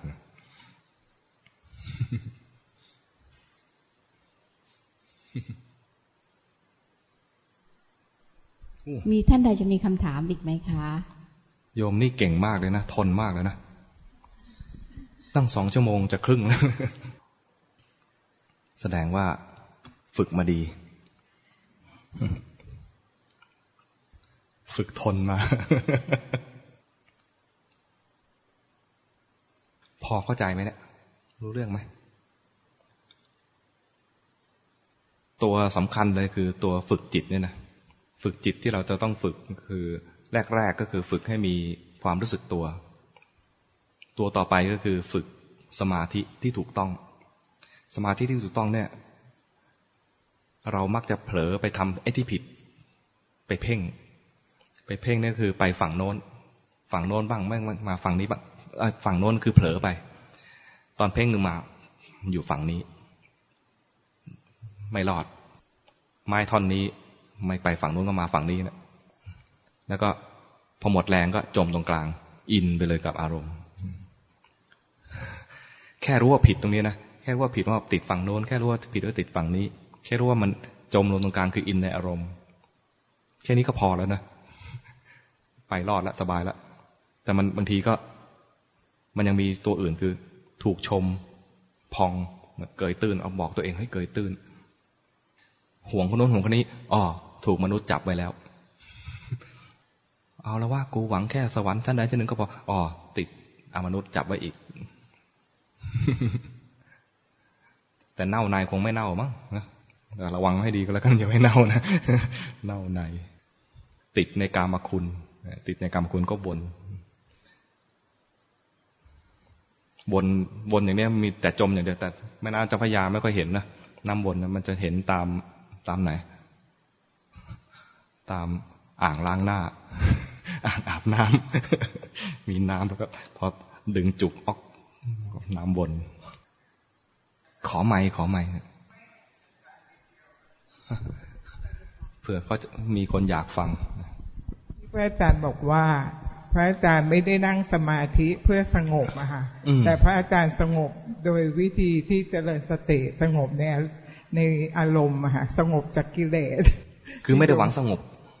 แต่สงบจากกิเลสสงบจากอารมณ์ สงบของเรามาเนี่ยสงบเป็นขณะขณะไม่ได้หวังว่าจะสงบต่อเนื่องนานๆ เพราะว่าคือ ตั้งแต่ตัดสินใจว่าฉันเป็นฉันฉันเนี่ยนะอาตมาเนี่ยตัดสินใจว่าไม่ใช่พวกสมถะญาณิกเพราะนั้นไม่หวัง เจ้าอย่าหวังอะไรประมาณนี้ไม่ใช่เจ้าจื่อหยางนะเจ้าอย่าหวัง เป็นแท้เจ้านะเจ้าอย่าหวังคือ ไม่หวัง พอไม่หวังแล้วเนี่ยนะมันง่าย อะไรก็ได้ แต่ขอรู้ว่ามีอะไรเกิดขึ้น แต่ถ้าหวังว่าจะสงบนิ่งนิ่งนานๆ แอบหวังนิดเดียวนะเครียด เครียดเครียด ถ้าแอบหวังนิดนึงก็เครียดเลยคือ มันจะแสดงความจริงว่ามันไม่สงบ มันไม่นิ่ง มันไม่นาน แล้วถ้าเราหวังในสิ่งที่มันไม่เป็น มันก็เครียดอาจารย์ฮะขอถามอีกอันหนึ่งมันผุดขึ้นมาว่า แล้วยังปัญญาอบรมสมาธิอะฮะคืออันนี้อย่างนี้ แนวนี้ปัญญาอบรมสมาธิคือแนววิปัสสนาญาณิก หมายความว่ายังไง หมายความว่าเราเมื่อไม่หวังว่าจะสงบนิ่งๆนานๆเนี่ยนะฟุ้งซ่านก็รู้ว่าฟุ้งซ่าน ส่วนใหญ่จะฟุ้งซ่านใช่ไหมฟุ้งซ่านรู้ฟุ้งซ่าน ฟุ้งซ่านเป็นศัตรูของสมาธิ พอรู้ว่าฟุ้งซ่านได้สมาธิแวบหนึ่งเหมือนความเผลอเป็นศัตรูของสติ รู้ว่าเผลอได้สติแวบหนึ่งรู้ฟุ้งซ่านได้สมาธิแวบหนึ่ง ตอนรู้ว่าฟุ้งซ่านถ้ายังอยากสงบอยู่ จะไม่พอใจแล้วก็จะมีต่อจากสมาต่อจากฟุ้งซ่านคืออะไรลำคาญใจ แต่เนี้แนววิปัสสนาอย่างนี้คือ มีฟุ้งซ่านรู้ว่าฟุ้งซ่าน มันหยุดแค่ฟุ้งซ่าน มันไม่ลำคาญใจ มันได้รู้ฟุ้งซ่านได้สมาธิแวบหนึ่ง มันง่ายนะ ถ้าทำถูกต้องตามตามจริตตัวเองเนี่ยนะ มันง่าย มันยากตรงที่ว่าไม่ยอมทำตามจริตตัวเอง เมื่อเมื่อกี้น้องที่ชายเขาพูดนะคะเขาเห็นแล้วเขาโกรธอะแต่เมื่อก่อนเนี่ยโยมก็เห็นว่าโยมโกรธอะพอโกรธเสร็จแล้วเนี่ยโยมเห็นว่าต่อไปมันไม่ใช่โกรธแล้วอะ มันเป็นพยาบาท เพราะเห็นคนนี้อีกเราก็จะมีความรู้สึกไม่ชอบอะโอ้มันพัฒนามันพัฒนาใช่ไหมฮะลักษณะไม่ลักษณะของคนทั่วไปมันจะเป็นอย่างนี้จะเป็นอย่างนี้มันไม่ได้หยุดใช่ไหมฮะอ่าแต่พอถ้ามันเริ่มพัฒนาเป็นพยาบาทแล้วรู้ทันว่ามีพยาบาทก็ใช้ได้ อย่าผิดศีลเดี๋ยวเน่าในพระอาจารย์ให้อย่างกรณีที่บางอย่างเนี่ย อารมณ์บางอย่างเราเห็นเนี่ย เราจะไปรู้ว่าเราเห็นอย่างเสียงอะอย่างกรณีที่ได้ฟังเสียงพระอาจารย์ตลอดเวลาเนี่ย เราจะเห็นว่า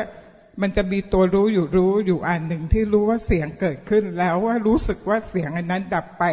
แล้วตัวรู้ว่ารู้ว่าเสียงนั้นเกิดขึ้น แล้วก็ตัวรู้นี้ดับไป แล้วมันขึ้นไปเสวยใหม่คือรู้ว่าเสียงนั้นเกิดขึ้น แล้วก็รู้ว่าเสียงนั้นดับไป เป็นลักษณะอย่างนี้ใช่ไหมคะอย่างนี้ก็ได้ ถ้าดูอย่างนี้ได้ก็ถือว่าเป็นปัญญาในในในการเห็นตัวรู้รู้รู้สิ่งหนึ่งเกิดขึ้น แล้วรู้สิ่งหนึ่งดับไปแต่ตมาไม่ถนัดดูอย่างนี้เพราะดูอย่างนี้นั่นคือ มันส่งออกหาเสียง มันไปฝั่งนู้น แต่มันไม่อยู่ในใจค่ะมันแต่ถ้าถ้าได้ยินเสียงแล้ว ชอบ อย่างเงี้ย โอเค ชัวร์อย่างนี้ชัวร์กว่าแต่ได้ยินเสียงไปฝั่งนู้นแล้วนะอายตนะภายนอกค่ะถ้าแต่รู้แล้วได้ยินมันเสียงแล้วรู้สึกมีราคะ รู้ทันราคะ อันนี้ใช่อ๋อได้ยินเสียงแล้วลำคาญจังเลย องค์นี้เมื่อไหร่จะเลิกสักที มีโทสะรู้ทันโทสะอ๋อมันไม่มีตรงนั้นมันมีรู้ว่ารู้ว่าเกิดขึ้นคำหนึ่งรู้เกิดขึ้นอันหนึ่งแล้วก็ดับไปแต่แบบอันนี้เสียงค่ะเสียงอะไร เสียงติดฝั่งโน้น เข้าใจไหมค่ะเสียงเป็นอายตนะภายนอกค่ะไปมัวแต่ฟังเสียงอย่างเงี้ยนะมันติดฝั่งโน้นกลายเป็นไปเพ่งฝั่งโน้นมันก็ได้ถ้าสมมติกรณีนี้ มันก็ได้สมาธิเหมือนกันนะหมันอกลายเป็นรทำสมถะวดกลายเป็นทำสมถะใช่ไหมคะอ่าค่ะถามว่าขอบคุณดีไหมดีในแง่สมถะ แต่มันก็ติดฝั่งโน้นค่ะอะโอ้โหพระสูตรนี้ดีมากเลยนะ ครอบคลุมมากเลยนะฝั่งโน้นฝั่งนี้เนี่ยนะดีมากสำหรับตรงนี้ด้วย ติดแม่น้ำไม่ต้องนึกอะไรมากก็ชี้อย่างเดียว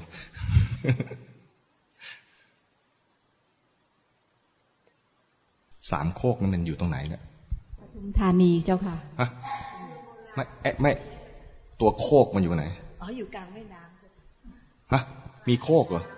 มันมีโคกอยู่เหรออ๋ออะไร ตอบสิประตูไปบาดาล ไปเมืองบาดาล อ๋อ เหรอ แต่เราไม่เห็นแล้วใช่ไหมวังพญานาค วังพญานาคอ๋อมีโคกอยู่กลางแม่น้ำนี่ต้องบอกว่า เกยโคก ไม่ใช่เกยตื้นเกยโคก ระวังอย่าเกยโคก เอาเพิ่งรู้นะเนี่ยสามโคกคือ ถ้าไม่มีคำถาม ก็น่าจะยุติตรงนี้เนาะยุติได้ไหม เราทำบุญมาเยอะก็แบ่งบุญให้กับคนอื่นๆเขาบ้าง ก่อนจะแบ่งบุญ นึกถึงบุญที่ทำบุญที่เราทำมาเนี่ยไม่ว่าจะเป็นการให้ทานรักษาศีล เจริญภาวนา มาฟังธรรม ปฏิบัติธรรม รวมทั้งอาตมาเองมาบรรยายธรรม รวมบุญเป็นหนึ่งเดียวกัน บูชาพระรัตนตรัย เราได้รู้จักวิธีทำบุญได้มามีโอกาสทำบุญแบบนี้ เบื้องต้นเลยคือมีพระพุทธเจ้าตรัสรู้แล้วก็แสดงธรรม แล้วก็พระสงฆ์สาวกทั้งหลาย รักษาธรรมเหล่านั้นมาให้เราจนถึงทุกวันนี้ บูชาพระรัตนตรัยและอุทิศให้กับ พระราชาผู้ทรงธรรมของประเทศของเรา คือในหลวงรัชกาลที่เก้าเราเป็นหนี้บุญคุณท่านมากทั้งทางตรงและทางอ้อม เวลาเรามีอะไรดีๆ โดยเฉพาะมีบุญก็ถวายเป็นราชสการะแด่พระองค์ ให้พระองค์มีพระชนมายุยิ่งยืนนาน มีพระปรานามัยแข็งแรงสมบูรณ์ เป็นมิ่งหวันแก่พวกเราชาวไทยตราบนานเท่านาน และอุทิศให้กับ บุปการีของเรา ให้กับคุณพ่อคุณแม่ ปู่ย่าตายาย โดยเฉพาะพ่อแม่ของเราในชาตินี้ เป็นพ่อแม่ชาติสำคัญ เป็นพ่อแม่ที่สำคัญที่สุดในสังสารวัฏเพราะเป็นผู้ให้กำเนิดแก่เรา แล้วชาตินี้เราได้มาพบคำสอนของพระพุทธองค์ ถือว่าได้ใช้ชาตินี้อย่างมีค่า ราะฉะนั้นพ่อแม่ผู้ให้กำเนิดนี้ก็เป็นผู้ที่มีค่าที่สุดในสังสารวัฏขออุทิศบุญกุศลนี้ให้กับคุณพ่อคุณแม่ ปู่ย่าตายาย ผู้ที่เคยรวมทั้งผู้มีพระคุณที่เคยเกื้อกูลชีวิตของเรามาทุกๆคน ขอให้ท่านได้มีส่วนแห่งบุญที่เราได้ดำเพ็ญแล้วทุกทั้งหมดทุกท่าน ให้กับเจ้ากรรมในายเวรเราเคยล่วงเกินใคร ด้วยกายด้วยวาจาด้วยใจอย่างไร ถ้าท่านติดใจ อาฆาตพยาบาทเรา ขอให้บุญกุศลนี้เป็นเครื่องทดแทนความผิดพลาดเหล่านั้น ขอให้ท่านรับรู้ความสำนึกผิดของเรา ให้ท่านคลายความอาฆาตพยาบาท มีใจยินดีในบุญกุศลที่เราได้บำเพ็ญแล้วและอุทิศให้กับท่าน ขอท่านมีความยินดี เหมือนที่เรามีความยินดีในขณะนี้เหมือนได้ทำเอง เช่นเดียวกันกับคนที่เรา เคยล่วงเกินแล้วเราต้องการให้เขาให้อภัยเรา คนที่เคยล่วงเกินเราไม่ว่าด้วยกายด้วยวาจาด้วยใจอย่างไร เราก็จะขอให้อภัยกับบุคคลเหล่านั้น เราจะไม่ขอเป็นเจ้าความในในเวรของใคร ใครผิดพลาดกับเราก็ขอให้อภัย ไม่คิดติดในความไม่ดีของคนอื่น ไม่คิดอาฆาตเบียดเบียนกลับ ขอให้อภัยกับบุคคล ต่างๆ มีความคิดดีต่อกันมุ่งดีต่อกัน เจริญเมตตาต่อกัน อุทิศให้กับเหล่าโอปปาติกะ ในที่นี้โอปปาติกะในอยู่ในส่วนที่เป็นสุคติคือเทวดาทั้งหลาย ขอให้ท่านได้มีส่วนแห่งบุญนี้ด้วย โอปปาติกะที่เป็นทุกติคือเหล่าเปรตอสุรกายทั้งหลายที่ต้องการบุญ ท่านผิดพลาดในชีวิต ก่อนๆไม่ได้หมายความว่าท่านจะเป็นคนเลวเพียงแต่ว่ามีความผิดพลาดเกิดขึ้นมาทำให้ต้องเสวยวิบาก ขอให้ท่านจงมา ยินดีอนุโมทนาในบุญที่เราได้บำเพ็ญแล้วนี้ ขอให้บุญกุศลที่เราบำเพ็ญแล้ว อุทิศกับท่าน และท่านมีความดีใจด้วยอนุโมทนาบุญของเรา ที่ได้อุทิศให้แล้วนี้ ขอจงเป็นเหตุปัจจัยให้ท่านได้พ้นจากความยากลำบากในทุกติเหล่านั้น